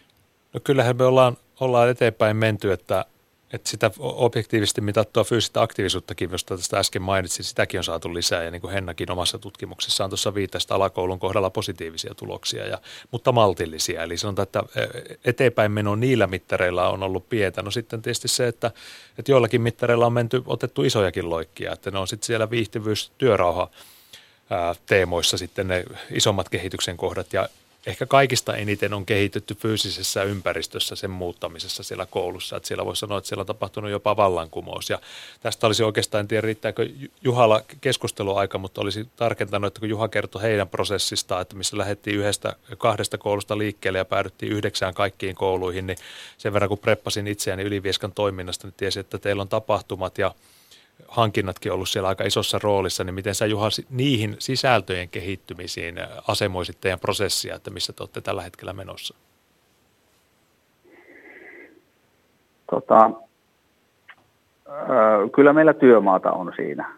Itse kullakin niin omassa työssä kuin, kuin muutenkin, mutta tota, pikkuhiljaa ja se yhtenä painopisteasiana edellä mainitsemisen lisäksi niin on tuo koulutus – jolla yritetään sitten vakinaistaa tätä toimintaa siinä vaiheessa, kun nämä rahoitushankkeet loppuu tai ainakin pienenee. Just. Tota, mutta hienoa toimintaa, se mitä nyt itse pääsin tuossa lunttaamaan Liikkuva koulu Ylivieska-sarjasta, jonka mulle lähetit, niin, niin tota, kyllä siellä niin kuin makkaran paistoa myöten näytti niin hauskalta, että, että pahus viekö, kun saisi olla mukana. Et, et siis, Tervetuloa. No just niin, tätä mä pelkäsin. Mutta tota, ei, ei siis, että et, niin kuin tavallaan siinä on niin kuin semmoinen hirveän positiivinen vire jotenkin, jotenkin että, että siinä ei, ei, ei kyllä kenenkään, ainakaan noiden kuvien perusteella pitäisi kokea, että jää jalkoihin, vaan jokainen omien kykyjensä ja, ja tota, muiden mukaan, että se siitä näyttää. Mutta kiitetään Juhaa tässä vaiheessa, jos se Antti halua sanoa nopeasti. Joo, ihan, ihan samat kiitokset Juhalle ja Ylivieskalle ylipäänsä, että sama, saman diasarjan sai itsekin ja siitä tosiaan tutustui Ylivieskan toimintaan, niin onhan tämä Ylivieska panostanut, että Juha on panostanut ja henkilökunta on panostanut ja kuntakin on panostanut merkittävästi, että siitä on koko kuntalaiset, lapset ja muut kuntalaiset hyötyneet. Joo, tosiaan. Kiitos siitä. Kiitoksia. Ylepuheen urheiluiltaa. Vaikka kuinka yrittäisi olla ei-liikunta uskovainen tässä tilanteessa, niin tota, kyllä niin kuin ihan oikeasti toi näytti siltä, että toi on niin kuin kivaa, että, että siinä ei niin kuin pienimmäskään määrin semmoista pakotetun toiminnan, vaan että kukin omilla kyvyillään ja, ja muuta. Ja mä vielä edelleenkin haluan uskoa siihen, että, että jos lapsille ja nuorille oikealla tavalla selittää sen asian, niin, niin kun ei ne pahusvieköön ole tyhmiä, niin, niin kuin ymmärtää sen, että, että kaikki asiat sujuu helpommin, jokainen harrastus sujuu helpommin, kun on, on, on niin kuin elimistö semmoisessa kunnossa, että toimii ja se ei ole, sillä ei ole vielä mitään tekemistä huippuurheilun kanssa. Joo, kyllähän meillä tässä sanoisin, että meillä on sellainen haaste liikkuvan koulun toteutuksessa, että – tässä edeltävät seitsemän vuotta, niin me nähtiin se muutos, tai sanotaan, että oppilaat näki sen muutoksen siellä koululla. Yksittäisessä koulussa tuli joku etuoikeus, sanotaan, että sai liikuntasalin välitunti käyttöön, kun aikaisemmin se oli ollut yksinkertaisesti mm. kiinni ja vain liikuntaopetuskäytössä. Tai sitten tuli näitä välineitä. Eli nähtiin konkreettisesti, oli jotain konkreettista hyötyä, mitä ne oppilaat sai, ja he koki sen niin kuin valtavana parannuksena heidän arkeensa, mutta että, että jossain vaiheessa me ruvetaan nyt lähestyä sitä hetkeä, jolloin oppilaat rupeavat ottaa se itsestäänselvyytenä. Eli se on niin sanotusti uusi normaali. Joo. Ja sitten tota, otetaan yhteyttä ilmeisestikin Tampereen suuntaan ja, ja saadaan puhelimeen UKK-instituutin johtaja Tommi Vasankari. Tervehdys.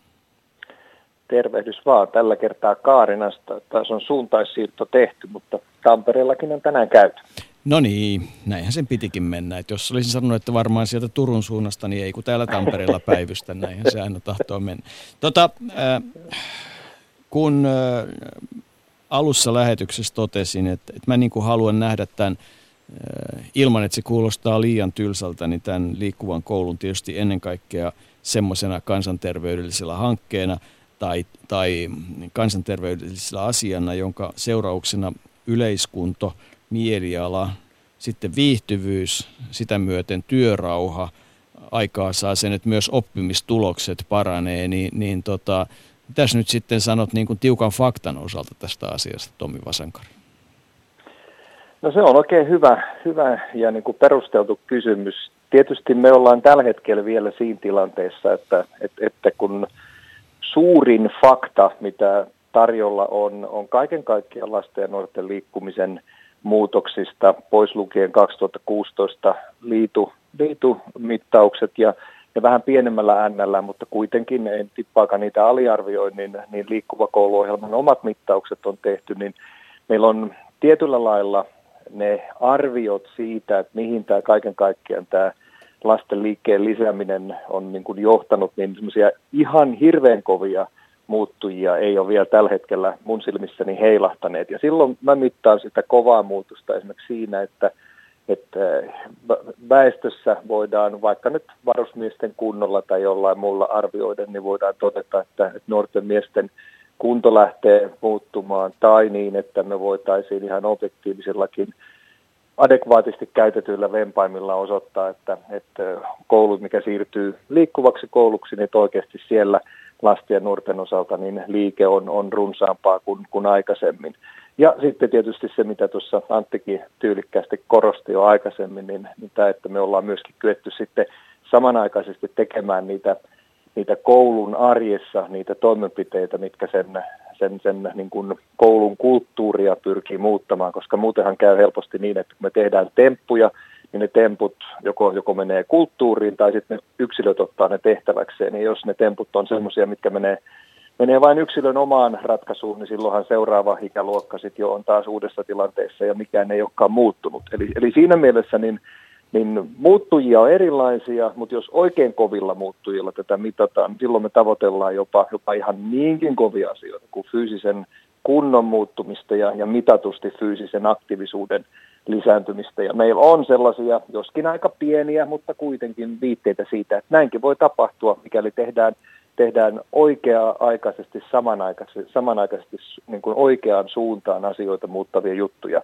useampia. Niin sitten voi käydä näin kun ö, tätä yleistettä liikkumattomuuden tai liian vähäisen liikunnan tai liikkeen, oikeastaan tekisi mieli sanoa liikkeen, ö, arvioi, niin, niin se miele, iso kysymys mun mielestä yhteiskunnan osalta on se, että, että jos sitä nyt piirretään semmoisella käyrällä, joka menee niin kuin alaspäin ja, ja toivottavasti jossain vaiheessa kääntyy ylöspäin – noin kansanterveyden näkökulmalta, niin missä me Tommi Vasankari tällä hetkellä sun mielestä ollaan? Onko, ollaanko me edelleen kovasti menossa alaspäin? Ollaanko me siellä pohjalla? Ollaanko me, tota, ollaanko me vielä menossa alaspäin? Ollaanko me jo pohjalla? Vai ollaanko me, niin kuin, ollaanko me kovasti kääntämässä sitä venettä oikeaan suuntaan? Missä sä sun mielestä tällä hetkellä yhteiskunnassa mennään? No, no tuohon kysymykseen mä hakisin kristallipallon siitä siitä, siitä äsken mainitsemastani varusmiesten kuntotuloksesta, että kun me tunnistetaan, että vuonna 1975 alkanut varusmiesten fyysisen kunnon seuranta on, on Cooperin testi-nimisellä 12 minuutin juoksutestillä jatkunut samanlaisena Tuo aina väli, välikommentti. Sitä eräs Joo. tuttavani kuvasi aikanaan määritelmällä epähumanitaarisen toiminnan räikein vääristymä, mutta jatka vaan. no joo, voidaan sitä noinkin. Tämmöinen vanha kestävyyskilpajuoksija totesi, että, että se on, se on tota, yksi, yksi parhaita kuntotestejä, mikäli henkilö tietää about, missä kunnossa hän on. Eli, eli suurin piirtein on kartalla, niin siitä se mittaa hyvin niin käytännössä jos siitä mietitään, että, että 75 lähdetään mittauksia tekemään ja alkuun ne ihan himpun verran, himpun verran paranee ja sitten lähdetään kulkemaan niin kuin rauhallisesti alaspäin. Vuosituhatta vaihdetta lähestyessä mennään niin kuin ryminällä alaspäin, oikein niin kuin hämmästyttävän voimakkaasti alaspäin.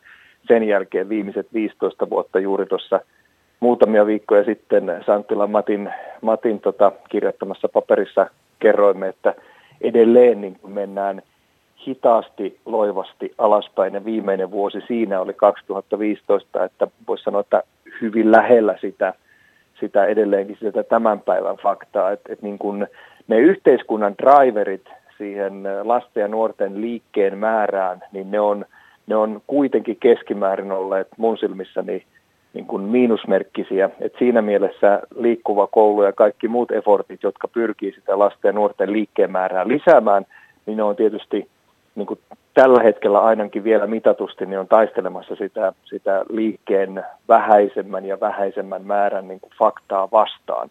Ja siinä mielessä ne on niin kuin tämmöistä jarrutustaistelua.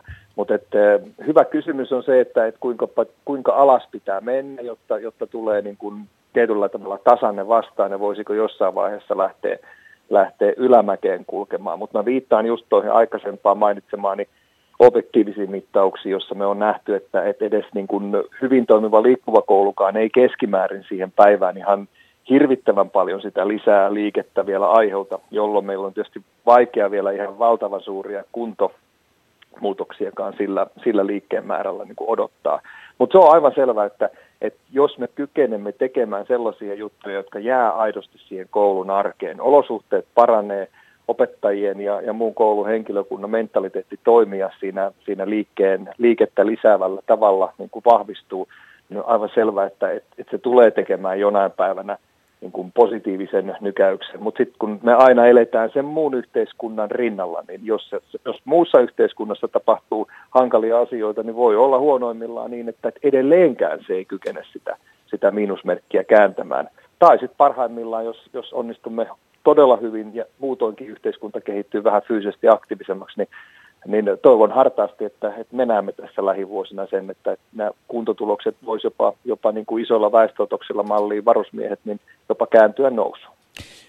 Tänään puhutaan liikkuvasta koulusta ja studiossa on ohjelmajohtaja Antti Blum puhelimessa tällä hetkellä UKK-instituutin johtaja Tommi Vasankari ja Jussi Putkonen kanssani studiossa. Ää, Antti jatkaa.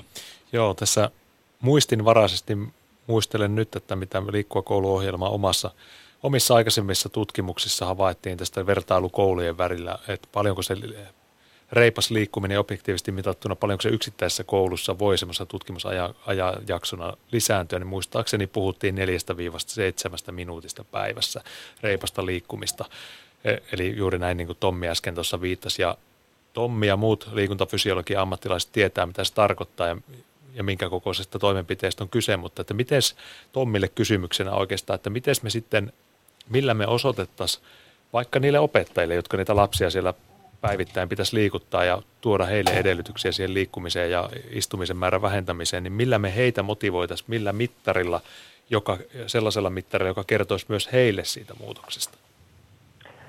Joo, kyllä tietysti se on vähän riippuu opettajasta, mutta varmaan mitään yksittäistä viisasta kiveä mulla ei ole, mutta mutta ehkä, ehkä se, että kun me ollaan totuttu tuolla lasten ja nuorten maailmassa mittaamaan aina sitä, että jos nyt, nyt tehdään juttu, niin sen pitäisi aiheuttaa joku, joku lisäys, niin ehkä se semmoinen, mitä, mitä me siinä vähän niin kuin puoli huolimattomasti helposti aliarvoidaan, minäkin, niin on se, että, että tässä lasten ja nuorten liikkeessä vähän Hennaakin viitaten, niin erityisesti mentäessä sinne yläkouluun tapahtuu sitä liikkeen määrästä sitä voimakasta vähenemistä.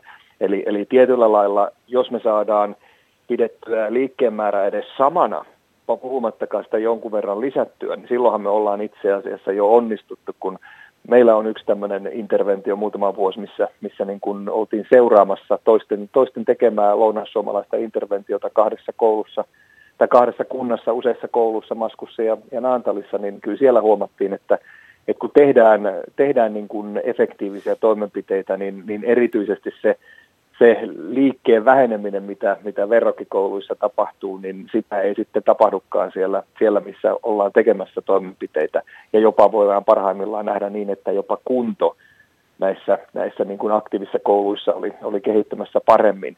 Eli, eli kyllä niin kuin, opettajat yleensä reagoi siihen, että et saavat mun silmissäni siihen, että saavat jonkunlaisen niin kuin summa muuttujan, että hei nyt me ollaan koulussa tehty näin, vaikkei onnistuttu yliäyräiden, niin siitä huolimatta havaittiin tällaisia, tällaisia, tällaisia muutoksia. Ja sitten ehkä opettaja itseänsä voi, en tiedä, tämä on arvaus, mutta voi olla, että, että ehkä kuitenkin motivoi eniten se, että hän näkisi sitten myöskin siellä luokassa sellaisia muutoksia, mitä, mihin tässäkin vaikka teidän ihan alkukeskustelussa viittasitte, että koululuokka olisi vähän rauhallisempi ja ja ehkä oppimis, oppimisympäristö olisi, olisi niin kuin siinä mielessä parempi ja oppimistulokset parempia. Et ne, ne on hyvin moninaisia ne varmaan ne vaikuttimet, mitä itse kukin meistä sit sieltä hakee. Mä vaan nyt heittelen tässä tämmöisiä niin kuin ihan mitä tulee mieleen, on siis se, että puhutaan niin kuin hirveän monesta asiasta yhtä aikaa. Yksi vois, on tietysti tavallaan se istumisen, sen passiivisen istumisen vähentäminen. Sitten taas toisaalta niin kuin se, niin kuin Tommikin on monen kertaan korostanut, että, että ei se, se välttämättä yritysjohtajalle suinkaan ole se paras asia, että käy aamulla juoksemassa sen tunnin lenki ja sitten istuu koko päivä ilta myöhään asti, eh, vaan että, että sitä pitäisi saada sitä niin kuin tavallaan sitä ihan normaalia liikettä sinne pitkin potkin päivää. Täällä Yleisradion käytäville sitä tulee ihan riittävästi, kun täällä joskus vaeltelee, mutta Mutta tota, sitten tulee vaan mieleen tämmöinenkin, että mitä se Tommi tarkoittaisi, jos se koulutunti ei kestäisikään 45 minuuttia, vaan 20 minuutin kohdalla kaikki nousee ilmaan ja siinä saa vaikka karjasta niin kovaa kuin haluaa ja hyppiä muutaman kerran ja vaikka pantas kahden minuutin rokki soimaan, että mitä pystyy tekemään ja sen jälkeen taas jatketaan, niin onko tämä pakko olla niin pragmaattista? Tai että siellä koululuokassa on, on tanko, jossa voi venyttää selkäänsä tai vetää leuan tai tehdä kuperkeikan tai istua, istua tuota pyöreällä tyynyllä. Onko nämä asioita, jotka voisivat olla ihan relevantteja? Ilman muuta. Ilman muuta tuossa kivasti tuli aikaisemmissa pätkissä esiin tämä lasten ja nuorten oma, oma huomio ja oma, oma niin kuin ajatus, mitä kannattaa tehdä, niin kyllähän näitä erilaisia breikkijuttuja on, on niin, niin meidän vähän aikuisempien kuin sitten muksujen itsensä tekemänä keksittyä ja kehitettyä. Nehän on ihan hienoja juttuja. Ja kyllä me tunnistetaan se ihan, ihan sit niin kuin tiukoista tämmöisistä fysiologisista ja, ja vähän niin kuin lääketieteellisistä tutkimuksista, miten, miten niin kuin pienillä asioilla voidaan vaikka ihan, ihan meidän kropan toiminnoissa, puhutaan aineenvaihdunnasta tai sykkeestä tai mistä vaan, niin voidaan nähdä, että se vireystila muuttuu paremmaksi ja tavallaan se sellainen pieni horos, mikä liian pitkässä tunnissa hyvin helposti tulee ja se keskittyminen herpaantuu, niin se voidaan niin kuin hyvin nopeasti taas nostaa uudelle tasolle. Puhumattakaan siitä, että me vielä tunnistetaan, että osa, osa oppilaista oppiikin vielä, vielä paremmin kuin vaikka saman aikaan pompottaa pikkusen, pikkusen tuota palloakin jotain ja opettelee kertotaulua. Että tässä, on, tässä on hyvin paljon niin kuin vivahteita, mitä me voitaisiin tuoda siihen, siihen arjen opetuksiin. Ei pelkästään breikkeihin, vaan ihan sit jopa siihen niin kuin oppimisen tapoihin. Että tässä, on, tässä on varmaankin niin kuin valtava variaatio, mitä voisi sitten valita eri kouluille, eri oppilaille, eri yksilöille parhaiten sopiviksi, mutta silti ne malta olla sanomatta, että et sit varmaan se meidän niin kuin ylivoimaisesti isoin juttu on sit se, että et ihan niin kuin, niin meillä aikuisillakin, että et suurimman hyödyn yleensä niin kuin liikunnan lisäämisestä saavat ne, jotka faktisesti liikkuvat kaikista vähiten. Ja, ja heille sen avun tarjoaminen on, on yleensä sitten se se, niin kuin se haasteellisin juttu. Niin se on, niin se on vaikka elintapa, elintapa potilaalle jossain terveydenhuollossa, mutta niin se on myöskin absoluuttisesti vähiten liikkuvalle lapselle ja nuorelle. Ja, ja heidän kohdallaan meidän ehkä, ehkä täytyy sitten vielä miettiä, että tarvitaanko siellä jotain vielä vähän jopa yksilökeskeisempääkin tukea, koska heille sitten se, jopa se yleisen niin kuin mahdollisuuden luominen ei välttämättä sitten vielä, vielä johda siihen, mitä me haetaan. Siihen ei ole mitään helppoja ratkaisuja. Antti, ennen kuin jatkat, niin ihan lyhyt välikysymys. Oliko tämä, mitä mä kuvasin tuossa äsken, niin oliko se liikkuvaa koulua? Tota, joo, kyllähän se, nä, näinhän se menee, että, että tota, liikkuva koulua voidaan toteuttaa monella tavalla, että se on välitunti maratonista niin toiminnalliseen opetusmenetelmiin ja seisomapöytien käyttöön että, ja kaikkea siltä väliltä, että kyllä kaikki mahtuu siihen liikkuva koulun toimintamalliin ja ja tuossa oikeastaan ottaisin kiinni, mitä Juha Torvikoski sanoi edellä ja Tommikin sanoi tuossa, että Juha puhuu opettajien osaamisen lisäämisestä ja toiminnallisista menetelmistä ja Tommikin siihen äsken viittasi. Ja jos puh, palautetaan tämä keskustelu niihin liikemittareihin ja objektiivisesti mitattuun vähintään reippaaseen liikuntaan, niin ennen sitä, ennen kuin sitä liikuntaa tapahtuu, niin meillä on, siirrytään passiivisesta istumisesta aktiiviseen työskentelyyn joko seisten tai tehden, tehden niitä breikkejä, mihin Jouko äsken viittasit – keskeisen istumisen, eli tauotetaan sitä istumista sillä ja, ja, ja toiminnallinen opetusmenetelmät tai nämä breikit, niin ne harvemmin on sitä reipasta liikuntaa, vaan on enempikin kevyttä liikuntaa, mutta että tapahtuu paljon tämmöisiä kevyempiä tekoja ennen kuin me päästään sinne reippaiseen liikunnan määriin.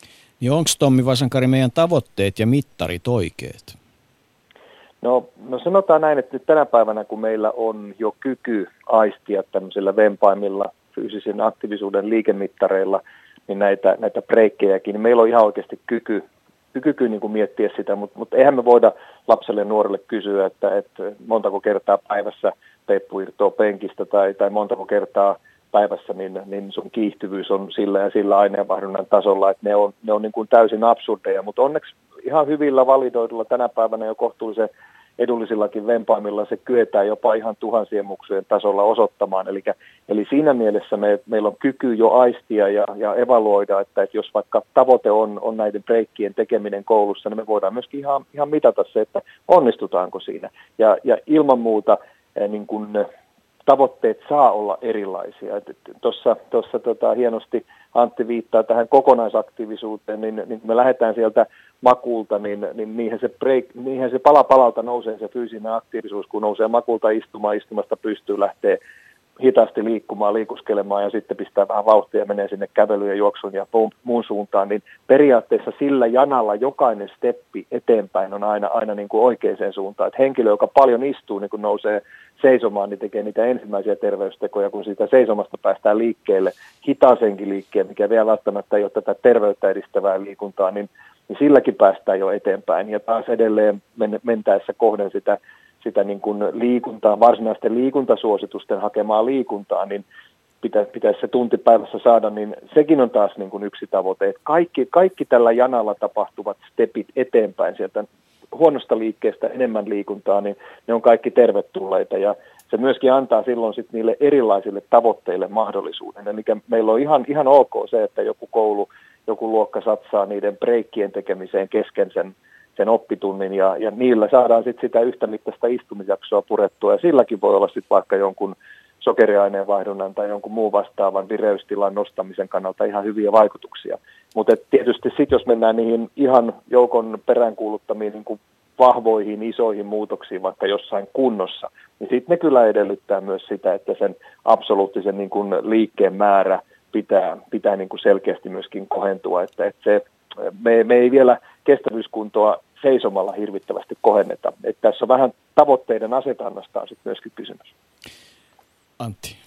Joo, tähän, tähän tota, viittaisi, että kansanterveysmielessä niin on juurikin näin, että me tarvitaan nämä kovat mittarit, mihin näitä ää, ta, referoidaan, tarkastellaan tätä toimintaa ja tarvitaan pitkä aikavälin seuranta, että nähdään trendejä, missä mennään kansanterveysmielessä. Ja sitten taas yhtä lailla siellä koulun tasolla niin me tarvitaan niitä, myöskin niitä oppilaiden ja henkilökunnan omia kokemuksia. Siis tarkoitan sillä sitä, että mikä on heidän kokemuksensa niistä toimenpiteistä, jolla me saavutetaan sitä viihtyvyyttä ja toivottavasti myös parempaa vuorovaikutusta siellä koulussa, että, että tavallaan se ihmisten välinen toiminta, että he kokee sen toiminnan mielekkääksi, jolloin he tekee niitä tekoja seuraavina vuosinakin ja päivästä toiseen ja vuodesta toiseen, mutta sen lisäksi me tarvitaan siinä rinnalla kansanterveydellisesti tarkastellen se, että, että miten se suhtautuu siihen kovaan tavoitteeseen. Tomi Vasankari, keskustelu mitä ilmeisimmin ei ole loppunut, se jatkuu, mutta yritetään nyt kääntää se, se suunta sinne ylöspäin. Mieli hyvin, kaikki teemme sen eteen töitä. Kiitos Tomi Vasankari taas mukanaolosta. Kiitos paljon. Hei hei. Ylepuheen urheiluiltaa. Tämäkin on sitten mielenkiintoinen asia, Antti Blum, että, että mitä me niinku tavoitellaan. Ja kyllä niinku tavallaan sois, että me tavoitellaan tilannetta, jossa tämä fyysisen kunnon kohentuminen tulisi niin kuin yhtä lailla suotuisana sivuseurauksena, kun tulisi, tulee oppimistulosten paraneminen. Että et tavallaan niin kuin, kyllä sen tämän kivan kautta meidän pitää pystyä lähtemään, että et keksitään kaikin mahdollisin keinoin semmoisia asioita, että et valinta taipuu niiden puolelle ihan yhtä lailla. Ja sitten sit niistä, se kai on se ainoa tie, ja siihen kai liikkuva kouluohjelmallakin pyritään. No juuri näin, ja niin kuin tämä keskustelu aloitettiin ja viittasin omaan tyttäreni kokemuksiin ja, ja, tai näkemykseen tai tulokulmaan ja, ja tota, sanoin, että häntä ei motivoi se, että minä kerron hänelle, että hänen pitää liikkua riittävästi, jotta hän maksaa minun eläkkeeni, vaan se hänen kokemuksensa siitä, että hän kokee sen mielekkääksi. Sitä kautta me saadaan sen pidemmän aikavälin toimenpiteitä. Ja yhtä lailla yhtä tärkeää on se kouluhenkilökunnan kokemus, että he kokee tämän mielekkääksi. Mutta miten mä edelleenkin mietin sitä, että, että mä niin haluaisin uskoa, että – en tietämättä minkä ikäinen sun tyttäres on, mutta et veikkaan, että hän on siis noin teini-ikäinen, kun tuosta puhutaan. Että et niinku, et, et hän on riittävän älykäs ymmärtämään, että hänen pitää pistää kroppansa jollakin tavalla liikkeelle. Niin sitten se kysymys kuuluu, että kun näistä vaihtoehdoista pitää valita, niin eikö, eikö lapsi osaa valita siitä sen tota, niin kuin parhaan vaihtoehdon? Et, et, saatko kiinni, mitä yritän sanoa? Ehkä sain ja tietysti, tietysti tunnistan tässä niin kuin omassa vanhemman roolissa sen, että jos siellä on erilaisia vaihtoehtoja, osa niistä on enemmän mielekkäitä kuin toiset. Sanotaan näin, että trampoliinilla hyppiminen on mielekkäämpää kuin kestävyysurheilu. Mutta että kyllä sillä kun laitetaan riittävä kirjo niitä valinnan mahdollisuuksia, ei niitä nyt 25 tarvi olla, mutta jos niitä on vaikka viisi eri vaihtoehtoa, niin kyllä sieltä aika monelle löytyy sitten se oma mieluisa. Otetaanpa sitten tota, lähetykseen mukaan professori Mirja Hirvensalo, Mirja Hirvensalo Jyväskylästä. Oikein hyvää iltaa. Hyvää iltaa. Tota, nyt yritetään saada sitä liikkuvaa koulua vielä liikkuvammaksi ja tota, nyt kaivataan, kaivataan tuota, kunnon liikuntapedagogin näkökulmaa siihen, että, että onko tässä nyt menossa, ollaanko menossa oikeaan suuntaan, ollaanko menossa vikasuuntaan, tai mitä yleensä sanot nyt ihan alkuun tähän aiheeseen? No äh, vähän tää, tässä tulee jo mieleen, kun teitä on jo tunti 20 minuuttia kuunnellut, että siellä Otan on todella monipuolinen, eikö monipuolinen kattaus jo ollut, että että eihän tässä nyt enää niin hirveän monia ratkaisuja voi tulla tähän samaan asiaan, mutta kyllä mä olisin valmis olemaan myöskin niin aika kunnianhimoinen tämän asian kanssa, että, että ei tämä ole pelkästään meidän koululaista ja liikkuva koulun problematiikkaa, vaan tämä on niin kuin koko yhteiskunnan problematiikkaa, tämä liikku, vähän, vähäinen liikunta ja sen seuraukset terveydelle ja kansanterveydelle, että uskon ja luotan siihen, että tiedottaminen kaikilla tasoilla lisääntyy niin paljon, että ihmisten tietoisuus kaiken kaikkiaan paranee tässä asiassa. Ja me voidaan, ryhdytään kuntoilemaan niin koulussa kuin muuallakin. Mutta sitten, että jos tähän nyt haetaan yksittäisiä, yksittäisiä asioita ja pedagogiikkaa, niin mä ensiksi lähtisin kyllä siitä vähän liikkuvien porukasta niin kuin kaikkein semmoisena suurimpana huoleaiheena – ja sinne miettimään sitten erityiskeinoja. Ja sitten niin kuin lisä, lisää, mitä teidän keskusteluun tuomaa, olisin tuoma, tuomassa, niin olisin opettajakoulutukseen entisestään satsaamassa. Mm. Ja opettajien valmiuksia juuri sinne yläkoulun puolelle niin lisäämässä tähän toiminnalliseen opettamiseen ja sitten muuhunkin liikuttamiseen. Niin mulla on itselleni semmoinen muistikuva vuosikymmenten takaa siitä, että itse asiassa kun opettajiin muodostui hyvä, kunnioittava, mutta toverillinen suhde, niin sen seurauksena niin kun, sillä ei ollut mitään muuta kuin positiivisia vaikutuksia. Ja jotenkin, jotenkin sitten tämän saman haluaisi nähdä tässä, että et, et, et opettajat ja sitten tietysti esimerkiksi se liikunnanopettajien koulutus niin, että he voisivat olla kollegoilleen vertaistukena ja tarvittaessa myös työn ohjaajina siihen, että, että tavallaan niin kuin löydettäisiin niitä keinoja tämän liikkeen lisäämiseksi. Saatko tästä kiinni?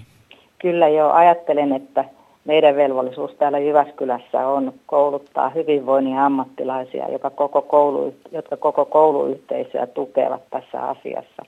Mutta luonnollista on, että heillä on myös se oma tehtävänsä siinä oppiaineen eteenpäin viemisessä siinähän sitten ideana on kuitenkin kanssa se, että motoristen taitojen, perustaitojen ja niiden soveltamisen kautta saadaan laajat valmiudet eh, oppia uutta ja olla liikkeellä monilla tavoin. Monipuolisuutta haetaan niin kuin siihenkin. Oppilaat parhaiten, jos, jos he jotain kiittää koululiikunnasta, niin se on aina monipuolisuus ja uudet kokeilut ja, ja niin kuin jatkuva muutos siinä tekemisessä. Niin. Oppiminen tuntuu parhaalta.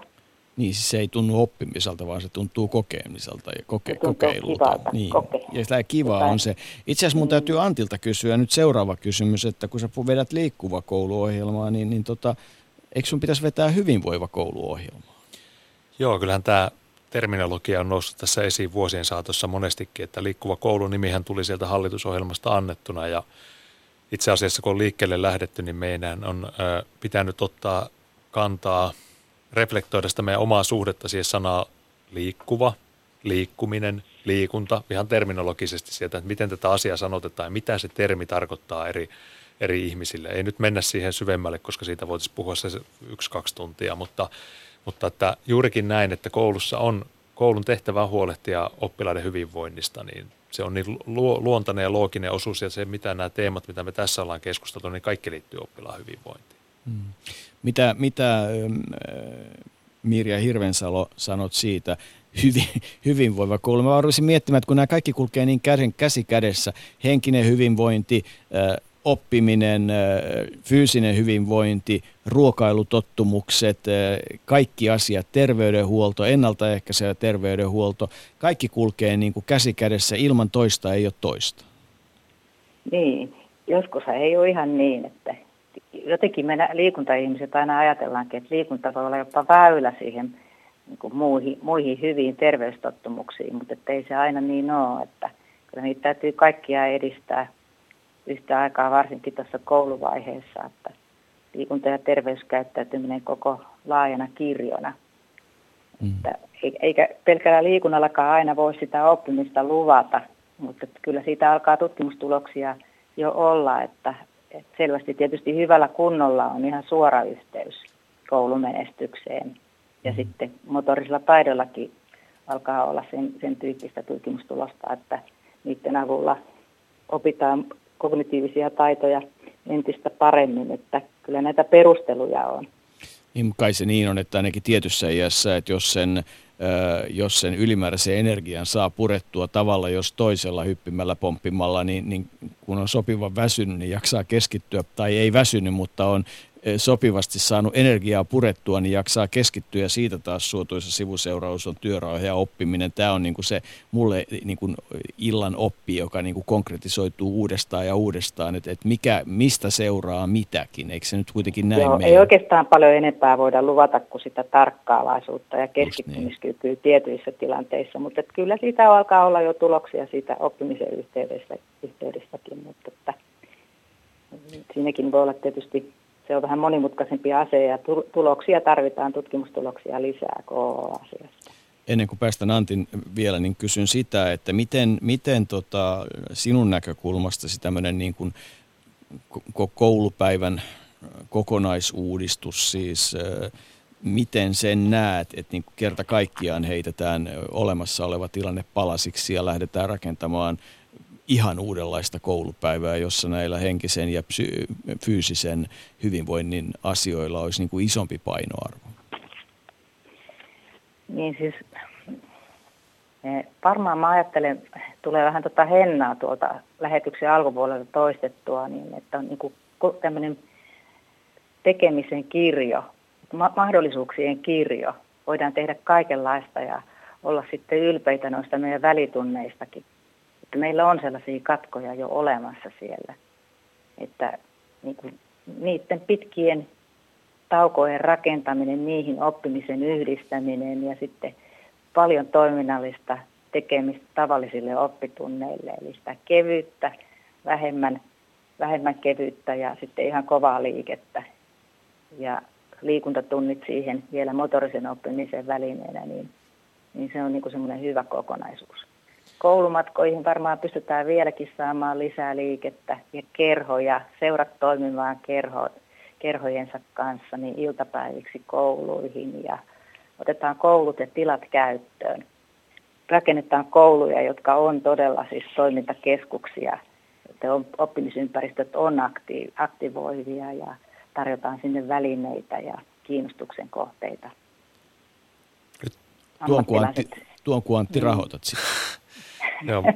Mä, mä toisin, toisin nyt tähän keskusteluun yhden uuden näkökulman, joka sanotaan, että minun ja Mirjan suosikki aihe ja viittaan tällä, viittaan tällä siihen, koska me ollaan tästä Mirjan kanssa puhuttu melkein siltä pilottivaiheen alusta lähtien ja viimeksi Henna Haapala väitöskaron ah, kanssa. Ah, en tiennyt, että teillä on suhde, niin tota, ei, ei, kyllä tässä olla liikkuva koulusuhteessa oltu tota, perustamisesta lähtien, niin tota, et miten Mirja näet liikunnanopettajan roolin tässä liikkuvassa koulussa? Eli Joukon kanssa jo vähän tota, äsken vähän aikaisemmin sivusitte teidän, teidän keskustelussa, että tämähän on, sanon, että tämä on hankala kysymys siinä mielessä, että yläkoulu on meille hankalin kohderyhmä, jossa meillä on liikunnan aineopettajat.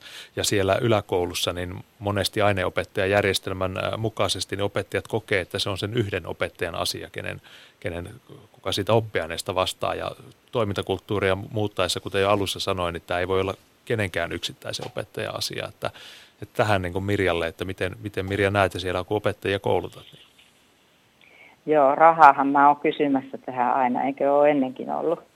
Eli tämä on tällainen asia, että, että se pitäisi tosiaan olla kaikkien asia, jotta me liikuntaa saadaan lisää, eikä että se tulee jonkun koulun liikuntatuntien kautta ihan riittämättömiä tähän tarkoitukseen. Eli niin kuin kokonaisliikuntamäärän lisäämiseen.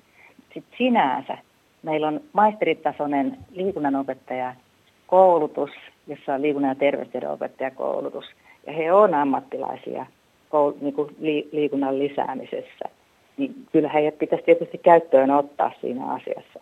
Ja äh, silloin sitten myöskin semmoisella positiivisella kierteellä, eli että, että osa siitä heidän opetusvelvollisuudestaan siirtyisi tämmöiseksi hyvinvoinnin ammattilaisen resurssiksi, jolla he sitten tukee muita opettajia ja järjestää vaikkapa personal treenausta sitten vähän liikkuville ja, ja, ja tekee tapahtuma, tapahtuma niin kuin järjestämistä, oppilaiden vertaisohjausaktivointia ja muunlaisia liikunnan edistämistoimenpiteitä. Ovat siis niin kuin liikunnan toiminnanjohtajia. Itse asiassa tässä nyt piirsin itselleni kuvio, joka on tietysti taas ihan tämmöistä kauheata hapuilua, mutta tuli mieleen, että, että ensimmäinen Siis, siis ajatellaan nyt esimerkiksi keski-ikäistä miestä, joka aloittaa uuden harrastuksen, tenniksen, golfin tai jonkun vastaavan tyyppisen. Ja, niin sehän vaatii siihen opin, että se oppisi tekemään sen asian oikein, koska ilman sitä siitä tulee katastrofi. Eli, eli ensimmäinen asia, mikä jokaiselle pitäisi sanoa, on se, että, että kun aloitat jonkun lajin, niin käytä ammattilaista, että se opettaa Aivan. sulle perusteet. No mitäs jos me nyt sitten tänne, mitä se tarkoittaisi koulun ja liikkuvan koulun ja yläasteen kannalta, jos me lisättäisikin sinne 20 tuntia siihen vuoteen sen tyyppistä liikunnan tai urheilun opettamista, jossa, jossa tota, koulu ottaa viisi tai kymmenen lajia, joita yläkoululaiset saa valita, että hei me halutaan tietää, miten tämä homma oikein menee ja sitten niille opetetaan. Mä en usko, että Suomessa on yhtään niin huonoa liikunnan opettajaa, etteikö ne osaisi perusteita opettaa noin suunnilleen lajista kuin lajista. Niin, että saataisiin niin kuin sitä taitoa lisää ja kun se taito lisääntyy, niin, niin, niin silloin tulee lisää kiinnostusta siihen, siihen liikkeeseen. Ja, ja sitä kautta sitten esimerkiksi kun, kun tota, vähän liikkuva meikäläisen vartalla varustettu koulupoika haluaisi kurling kiveä heittää, niin, niin se tajuaa aika nopeasti, että jos pikkusen enemmän olisi kuntoa tai muuta, niin se menisi paremmin. Saatko tästä nyt sitten Mirja taas siis, kiinni? Mä ajattelen ihan, että se oli tuo Ylivieska esimerkkikin oli se, että joku kun on jostain innostunut, niin kuin vaikka mäkihypystä, ja rakentaa mäen ja tarjoaa sen olosuhteen ja vähän opettaa, niin joo alkaa, alkaa syntyä. Ja samalla tavalla niin mä voin ajatella, että se on liikunnanopettaja – tai sitten ne on ne seurat, niin seuratoimintakumppanit, jotka tulee siihen opettamaan uusia tekemisiä ja lajeja ja, ja innostaa sitä kautta. Ja muuten vaihtuu sitten ajan myötä. Tällä hetkellä voi olla 120 lajia, joita oppilaat harrastaa. Ja koulussa niistä opetetaan kuitenkin vain 50, mutta että siis idea on siinä, että niitä tarjotaan ja ne on oppilaiden kiinnostuksen mukaisia ajassa olevia tekemisiä. Mm, toisin sanoen niin tämmöinen, tämä taito ja oppiminen lisää myös innostusta. Kyllä, se pätevyyden kokemusta lisää.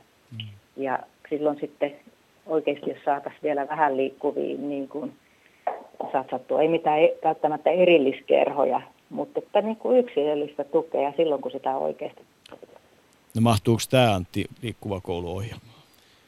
Totta kai tämä mahtuu ja tuo, mitä te puhutte ja Mirja avastosta, että tarvitaan innostuneita toimijoita, jotka näyttää esimerkkiä ja sen jälkeen imee muita mukaan toimintaan, niin parhaimmillaan se menee just näin ja meillä on tämän kaltaisia esimerkkejä, kuten teiltä Ylivieskastakin kuultiin.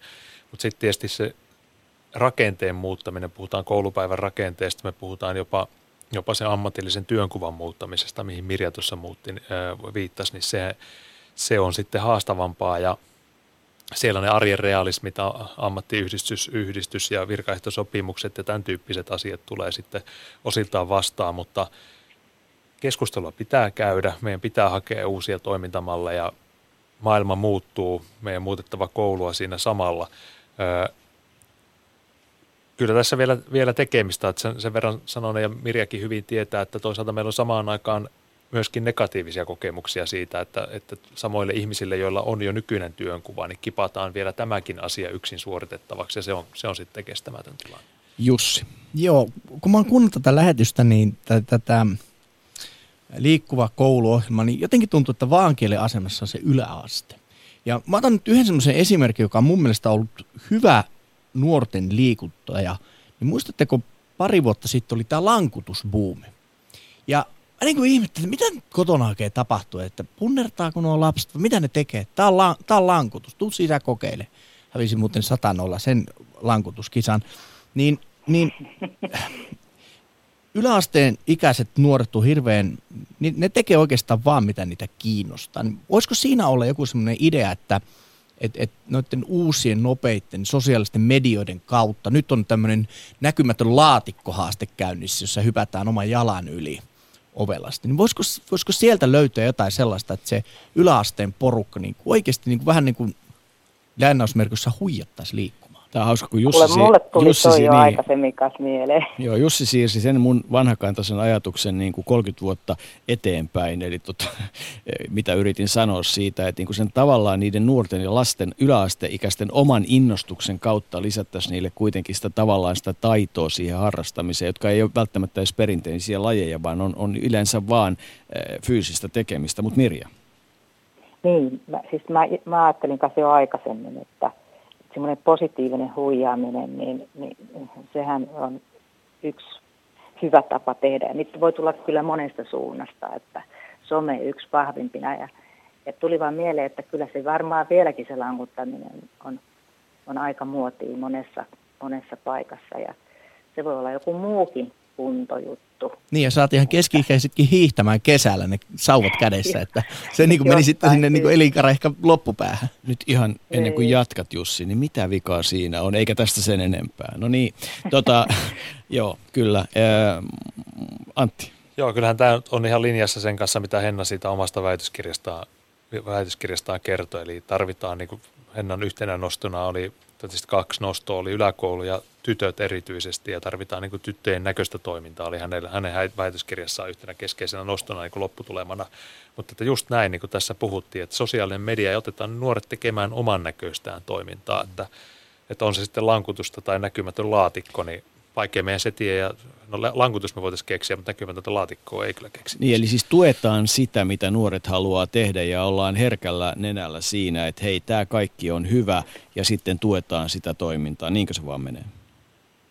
Mirja. Sinne voi kyllä vähän täkyjäkin rakentaa varmaan, että voisi olla joku viestinnän ammattilaisten ryhmä ja tuossa liikkuvakoulussakin on, on onneksi sellaisia, jotka voi vähän miettiä ja auttaa siinä. Maanittelu, kiristys, lahjonta. Joo, sitä mä ajattelin vielä, jos tässä on aikaa, niin kertoa siitä, että me Prokreu-tutkielmissa sitten yritettiin tota Hennan väitöskirjaa vähän tukea siinä, että yritettiin just yläkoulun tyttöjä saada liikkeelle ja tytöt ideoi ja suunnitteli kaikenlaista itselleen, mutta he ei toteuttaneet. Mm. Ja tota, siinä, siinä tuli sitten se vastaan sit kuitenkin, että meikit menee ja siihen kulttuuriin, joka siellä koulussa oli, niin sitä ei muutettu hetkessä. Mm. Eli tota, niin kuin mihin, mistä aloitettiin, niin nämä on niin kuin hitaita prosesseja, mutta joku pieni juttu voi silloin tälle onnistua, mutta sitten vaatii niin kuin isompia rakenteellisia asioita, että yläkoulun tytöt niin kuin todella lähtee liikkeelle ja, ja, ja heille tulisi fyysistä aktiivisuutta siinä poikien kaltaisesti välitunteihin. Nyt mun on pakko kysyä Mirja sulta vielä sen, kun mä edelleen tankkaan neljännen kerran tässä lähetyksessä, että, että jos yläkoulun tytöille sanotaan, että hei, jotta te pärjäätte teidän elämässä ja jotta teidän meikki näyttää hyvältä ja jotta te jaksatte mm. tota opiskella, että te olette riittävän älykkäitä ymmärtääkseen, että teidän pitää jotain tehdä ja tuossa on valinta, valitkaa siitä, niin eikö ne ole riittävän älykkäitä ymmärtämään sitä? Kyllä ne on, mutta ne vaan ei tartu jostakin syystä ja me keksittäköön niitä keinoja ja heidän kanssaan yhdessä jatkossakin. Että en mä mitenkään ajattele, että se on niin kuin mahdotonta, mutta ei se vaan ollut se kannettu vesi, jossa yhtäkkiä keksitään jotain ja sitten se alkaa siitä se liike, vaan kyllä ne niin kuin kulttuurit muuttuu hitaahkosti. Hyvä. Kiitos Mirja Hirvensalo mukana olosta. Ja Kiitos. Hyvää illan jatkoa. Jatkamme vielä tovin. Ylepuheen urheiluiltaa. Kyllä nämä myllylät ja miedot käveli suolla ja niin tarvitaan mekin Antti tällä hetkellä. Että tota, suunta on oikea, mutta kovin raskaasti tuntuu jalka nousevan. Vai mitä sanot? Joo, kyllä tässä tekemistä riittää samojen asioiden äärellä ollaan, mutta viisasten kiveä meillä ei vielä ihan, ihan ole, vaikka hyviä tuloksia onkin. Niin, mutta et, et ilmeisesti kuitenkin tällä hetkellä se, mikä on hyvä, on vallitsee niin kuin aika laaja yksimielisyys yhteiskunnassa siitä, että, että niin kuin tämä asia on näin. Ja itse asiassa vallitsee myös aika vahva ymmärrys siitä, että sen kivan kautta syntyy paljon asioita. Ja ehkä myös siitä, että, että kukaan ei kai kiellä sitä, että se istumisen torjunta ja liikkeen vähäisyyden torjunta on niin kuin isoja ja tärkeitä kysymyksiä. Että, että tässä kai on, on jonkinlainen yli puoluerajojen menevä konsensus. Joo, ja tässä liikkuvan koulun elinkaaressa niin voi sanoa, että se oivallus on ollut se alhaalta ylöspäin suuntautuva toiminta, että jokainen omalla tavallaan. Ja ehkä se voisi vielä kääntää niin, että se kiva tulee siitä motivoitumisesta ja se motivoituminen, motivoituminen tulee siitä, että on oma itsellä se kokemus, että saa tehdä itsensä näköistä toimintaa. Otetaan vielä yksi äh, tovi äh, lähetykseen. Äh, oikein hyvää iltaa opetustoimenjohtaja Mari Routti. Hyvää iltaa. Olemmeko nyt Lappeenrannan suunnassa tällä hetkellä? No nyt ollaan Lappeenrannassa, kyllä. Hyvä. Tota, mitä tämä liikkuva kouluohjelma, miltä se sun tuoliltasi näyttää?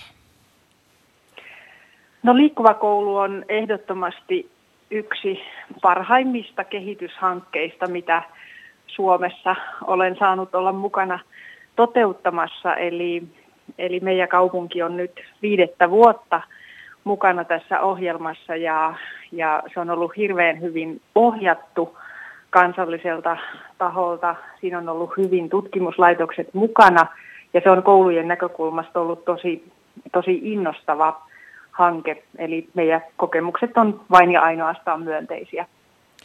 Otetaan mukaan tähän keskusteluun nyt myös tavallaan se kolmas sektori vahvemmin, eli seurat. Ja tota, ennen kaikkea mua kiinnostaa se seurojen tehtävä ja kyky hoitaa mahdollisesti oma osuutensa, kun kuitenkin muistetaan se, että kysymys on rekisteröistä yhdi, tai useimmiten yhdistyksistä, jotka määrittelee itse sen, mitä haluavat tehdä. Jotenkin tuntuu, että, että sit sälytetään tehtäviä näille. Mikä on sinun käsityksesi mukaan seurojen tehtävä ja kyky hoitaa omaa osuuttaan tästä kouluissa liikuttamisesta? No meillä yhteistyö seurojen kanssa on ollut todella hyvää, mutta tiedän, että tähän liittyy myöskin haasteita ja olen tosi iloinen siitä, että, että Suomessa olympiakomitea ja lajiliitot pitävät myöskin tärkeänä tätä seurojen roolia tässä liikkuvassa koulussa ja erityisesti matalan kynnyksen harrastustoiminnan järjestämisessä ja niin kuin sitä kautta myöskin tukee tämän yhteistyön kehittämistä. Et se ollaan huomattu, että vaikka meidän kaupungissa isoimmilla seuroilla, joilla on päätoimisia palkattuja työntekijöitä, niin heillä on tietenkin parhaat mahdollisuudet panostaa tähän yhteistyöhön ja sitä voidaan kehittää pitkäjänteisesti, mutta mm. sitten toisaalta myös niin kuin pienillä lajeilla, niin hekin on aika ketteriä ja lähtee mielellään mukaan semmoisiin vähän niin kuin kapeisiin pilotteihin ja niin edelleen, mutta että ollaan tosi hyvin saatu mukaan myös, myös sitten näitä harvinaisempia lajeja tähän yhteistyöhön. Meillä tässä täällä studiossa on siis liikkuva kouluohjelma ohjelmajohtaja Antti Blum ja kollegani Jussi Putkonen ja puhelimessa on siis Lappeenrannasta eh, opetustoimenjohtaja Mari Routti, mutta ole hyvä, Antti. Jo, joo, Marille esittäisin, esittäisin kysymyksen, että tiedetään, on tätä asiaa pohdittu siis Marin kanssa vuoropuheluna aikaisemminkin. Että siis teilläkin on suhde. Mm, just. Ka- ka- kaikki kulminoituu tähän liikkuvaan kouluun ja, ja, ja, ja moneen vuoteen, mutta tota, kerhotoiminnasta on tietysti valtakunnallisesti on puhuttu siitä, että kuinka sen määrärahat on, on vähentyneet, niin kuin ne onkin budjettivaroista leikaten, leikaten niin kahdeksasta miljoonasta muistaakseni tulleet alaspäin, mutta, mutta niin on ymmärtänyt, että Lappeenrannassa on aika hyvin onnistuttu hyödyntämään eri mahdollisuuksia tässä harrastustoiminnan lisäämisessä. Niin kerrotko vähän siitä, että, että mitä eri mahdollisuuksia te olette kytkeneet ja mikä teidän ajatus on ollut siinä? Joo, no me ollaan tietenkin hyödynnetty tätä opetushallituksen opetuksen järjestäjille osoittamaa kerhotoiminnan valtionavustusta ja sitten meidän urheiluseurat on hakenut seuratukea tähän työhön ja sitten myöskin tätä avin jakamaa liikkuva koulurahaa on hyödynnetty jossain määrin tässä kerhotoiminnan järjestämisessä.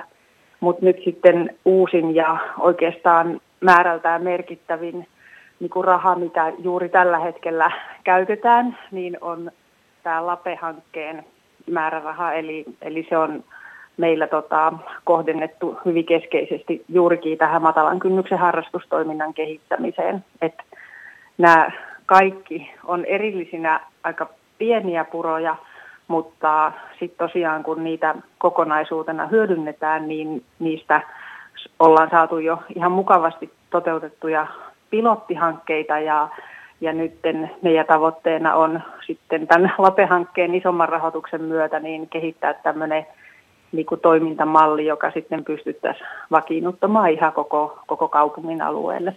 Antti avaa pikkusen hissilauseella LAPE-hanketta. Joo, mä arvasin, että tota, ja näytin vähän merkkiäkin, että voin kertoa, mistä tässä on kyse, niin se lapsi- ja perhepolitiikan onko se nyt sitten muutos- vai parantamisohjelma ja STMn kärkihanke.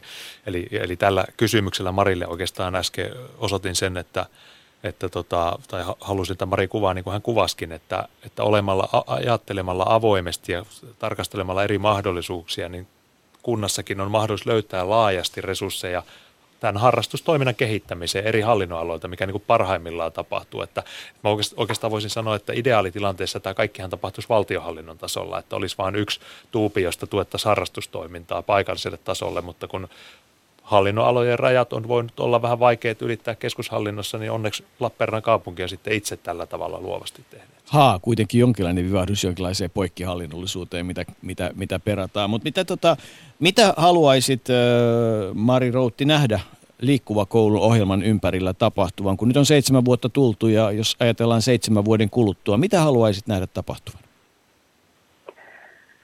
No, jos ajattelen oman kaupungin näkökulmasta, niin tosiaan näiden, näiden neljän ja puolen vuoden aikana niin me ollaan tietyt osa-alueet saatu omasta mielestä hyvää kuntoon. Eli hieman ennätin kuunnella tätä teidän keskustelua jo, jo mitä aikaisemmin kävitte ja, ja tota, siellä tuli näitä, näitä osa-alueita esille. Eli meilläkin välituntitoimintaa, pitkiä välitunteja, ohjattua toimintaa sinne välitunneille on kehitetty. Se on hyvin vakiintunutta. Meidän pihoja on kehitetty tosi paljon, liikuntavälineitä on hankittu tällä rahalla, oppitunteja on toiminnallistettu ja tota, istumisjaksot katkaistaan siellä. Eli, eli nämä on niin hyvällä mallilla. Mutta se, missä meillä vielä niin työsarkaa riittää, niin on juuri tämä koulumatkojen kulkeminen lihasvoimin, sitä pitäisi aktivoida vielä niin kuin strategisemmin kuin mitä tähän asti on tehty. Ja sitten juurikin tämä matalan kynnyksen harrastustoiminta, niin näen, että, että vaikka meilläkin on jo aika hyvällä mallilla tämä toiminnan kehittäminen, niin vielä, vielä tarvittaisiin sitten niin kuin valtion avustuksia ja valtion voimavaroja siihen, että saadaan niin kuin nämä rakenteet kuntoon ja nimenomaan sen niin kuin kolmannen sektorin kanssa. Ja, mutta mikä meillä sitten vielä vaatii työtä, niin on, on yhteistyö huoltajien kanssa ja sitten myöskin yhteistyö kouluterveydenhuollon kanssa. Et jos ajattelen ihan niin kuin resurssien näkökulmasta, niin nostasin täältä, täältä esille tämän matalan kynnyksen harrastustoiminnan ja, ja sitten myöskin tämän niin kuin, tavallaan oppilaiden liikunnan ohjaus prosessin kehittämisen, jossa sitten kouluterveydenhuollolla on keskeinen rooli.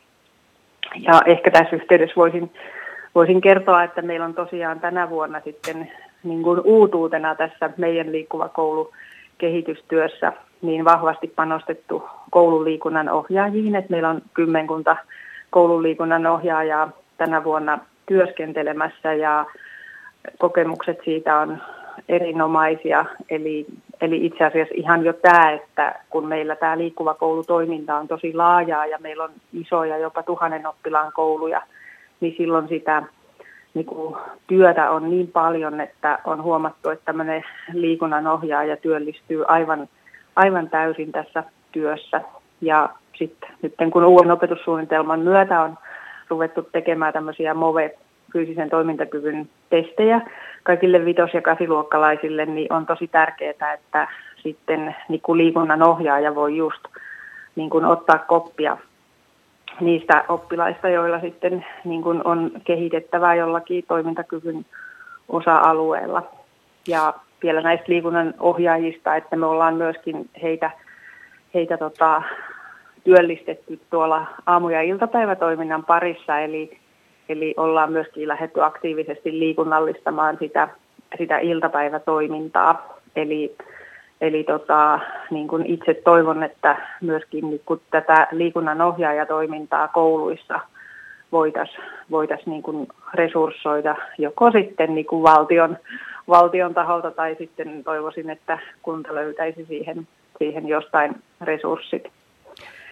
Mutta että, että niin kuin itse alan nähdä jo niin kuin ihan semmoisia mitattaviakin tuloksia tällä vaikuttavuudella, mitä tämän kehitystyön aikana on tehty, että ihan juuri saatiin THLn uudet kouluterveyskyselyn tulokset 2017 ja, ja tota, tein sitten vertailua vähän meidän vertailukaupunkeihin ja, ja tota, huomasin, että, että Lappeenranta sai hirveän hyviä tuloksia esimerkiksi välituntien osalta, eli meidän oppilaat eivät pelkää niitä. Me puhun nyt 8-9-luokkalaisista ja ei koe yksinäisyyttä.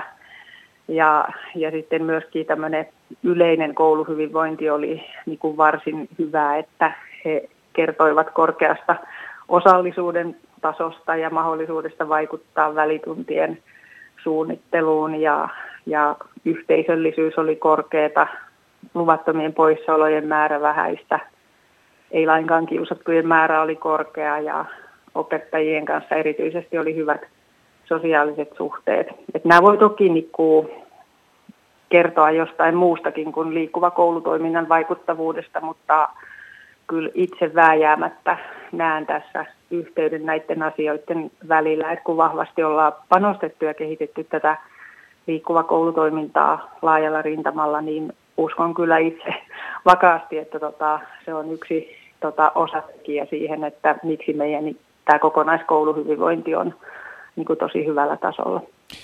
Nämä liikunnan ohjaajat on mielenkiintoinen asia siinä mielessä, että siitä on jokunen vuosi, kun Sari Sarkomaa oli ministerinä, niin muistan kysyneeni häneltä, että, että, tota, että oliko se niin, että jos Helsingin jokaiseen kouluun liiku, palkattaisiin liikunnan ohjaaja, niin se kustannus olisi noin kolmisen miljoonaa ollut siinä vaiheessa ala-asteelle. Ja mä luulen, että he saisivat aika paljon syrjäytymistä vähennettyä ja sosiaalisia ongelmia poistettuja. Ja luvuthan on aina hauskoja, niillä on hyvä leikkiä, mutta taisi olla niin, että samaan aikaan Helsingin sosiaalipuolen budjetin ylitys oli 60 miljoonaa. Että, että näin niin kuin asiat, että olisiko sillä kolmen miljoonan panostuksella saatu 60 miljoonan säästö, niin sitähän voi jokainen miettiä. Nämähän on aina, näitä on helppo heitellä, mutta varmaan tähän suuntaan Mari Routti niin kuin tavoite on kuitenkin. No nimenomaan suunta on just tämä ja ehkä, ehkä sen vielä näistä koululiikunnan ohjaajista voisin ottaa esille, kun aloitettiin keskustelu tästä seurayhteistyöstä, niin, niin se on myöskin ollut tosi, tosi tota, hyvä, hyvä kokeilu tänä lukuvuonna, että me ollaan joitakin liikunnanohjaajia palkattu yhteistyössä seuran kanssa sillä tavalla, että, että kaupunki on työllistänyt puolet päivästä ja sitten seura on palkannut illaksi tota, ohjaajaksi tämän, tämän henkilön ja silloin hän on saanut niin kuin täysaikaisen työn ja, ja tota, kaupunki on hyötynyt siitä, että ollaan saatu tämä liikunnanohjaaja ja seura on hyötynyt tosi paljon siitä, että he on saanut tota, palkattua sen työntekijän, joka ei ehkä osa-aikaiseksi olisi tullut. Ja tota, toki kaupunki on iloinen myöskin sitten siitä, että pystyy auttamaan urheiluseuroja tällä tavalla, että, että he pystyvät sitä omaa perustehtävää sitten tekemään, koska se on niin kuin kunnankin näkökulmasta tosi tärkeää, että lapset ja nuoret harrastaa ja harrastaa liikuntaa ja, ja sitä kautta heidän hyvinvointi paranee. Ja itse opetustoimenjohtajana ajattelen tietenkin, että heidän niin kuin oppimisedellytykset parantuvat, että, että tälleen niin kuin täytyy kaikkia innovatiivisia tota, ideoita keksiä ja lähteä niitä sitten kokeilemaan ja toteuttamaan, että, että tämmöisen niin kokeilukulttuurin hengessä mekin ollaan tätä asiaa viety eteenpäin ja sitten niitä hyviä käytänteitä, mitä on löytynyt, niin ne on vähän niin kuin itsestäänkin vakiintuneet ja sitten jos joku kokeilu ei ole, ei ole tota, ottanut tuulta purjeisiinsa, niin sitten ei tietenkään sitä ole, ole jatkettu. Mutta että, että niin kuin tämmöinenkin niin kuin toimintamalli niin kuin lisää mielestäni sitä niin kuin luottamusta ja yhteistyötä niiden seurojen kanssa. Näin on ja tietysti sitten tuohon halutaan lisätä vielä yksityinen sektori mukaan, niin voisi niitä pilkkoa kolmeen tai neljäänkin eri osaan, mistä se kokonainen palkka tulee. Mutta tässä vaiheessa Mari Routti, kiitos mukanaolosta ja, ja kovaa työtä vaan koulujen liikuttamiseksi edelleen Lappeenrannan suunnalla. Kiitoksia. Ylepuheen urheiluiltaa. Näin se aika kuluu, että Jyrki Välimäki Turusta antoi vielä muutaman hyvän kommentin, joita itse asiassa kyllä tässä sivuttiin. Käytän sen jossain sopivassa tilanteessa, kun hänen kanssaan haastattelua tein. Ää, mutta tota, nyt me ruvetaan kuitenkin ää, vetämään asiaa yhteen, Antti. Eli, eli tota, mitä, saitko yhtään muistiinpanoa tästä illasta? Joo, aika monta ranskalaista viivaa tuossa tuli. En tiedä, luettelenko nyt Luettele, luettele kaksi mielenkiintoisinta. Että. No joo, tämä mitä tämä Mari sanoi tässä viimeisen, aika viimeisenä oli tästä koululiikunnan ohjaajista, niin tämähän oli uusi avaus tähän keskusteluun. Tuli tässä viime metreillä, olin itse asiassa itsekin se unohtanut, vaikka sitä asiaa on sivunut viimeisen muutaman viikon aikana, että, että tavallaan sieltä on tullut uusi ei nyt ammattikunta näin voisi sanoa, mutta että uusi tehtävä on tullut, joka on, niin kuin näkisi, että se on tullut siitä lasten tarpeesta, että on kaivattu sinne sitä jotakin aikuista, joka tulee nimenomaan niitä välituntia aktivoimaan ja tuomaan sitä semmoista opetussuunnitelman ulkopuolista liikuntaa, ehkä jos näin voi sanoa. Ja, ja heillä on siinä semmoinen ratkaisu ja se on mielenkiintoinen kokeilu kyllä. Se on yksi. Ja, ja, ja No hidas prosessi, mitä tästä nyt voisi sanoa, että monenkin kanssa on puhuttu siitä, että saadaan näitä muutoksia aikaan niin yhteenvetona. Mm. Mitä kuvittelet tapahtuvan seuraavan seitsemän vuoden aikana? No kyllä mä haluaisin nähdä, että se varhaiskasvatus tulisi samalla laajuudella mukaan. Tokihan siellä on jo ilokasvaaliikkojen toimintaa, josta puolet Suomen varhaiskasvatusyksiköistä noin karkeasti ottaen on mukana. Ja sitten se liikkuva opiskelu, eli, eli toisen asteen ja jopa korkea-asteen toimintaa, että meidän koko koulutusjärjestelmästä saataisiin semmoista niin kuin aktiivista elämäntapaa tukeva, joka sitten on jo t- tätä päivää, että voi nähdä, että toimistot on aktiivisia, avoimia ympäristöjä, niin samaan tapaan olisi tämä meidän koulutusjärjestelmä. Ja sitten sen suotuisena sivuseurauksena myös, kun on vähän paremmat pohjat, niin myös huippuurheilu ja kilpaurheilu ja siihen panostavat hyötyisivät, että, että vähän paremmilta pohjilta päästäisiin mukaan. Tämä oli urheiluilta tänään. Hei, kiitos Antti Blum kovasti ja, ja, tota, ja jaksamista työhön ja kiitos Jussi. Ja ensi maanantaina ollaankin sitten mielenkiintoisesti rankkaamassa suomalaisia urheilijoita sadan vuoden ajalta. Ylepuheen urheiluiltaa.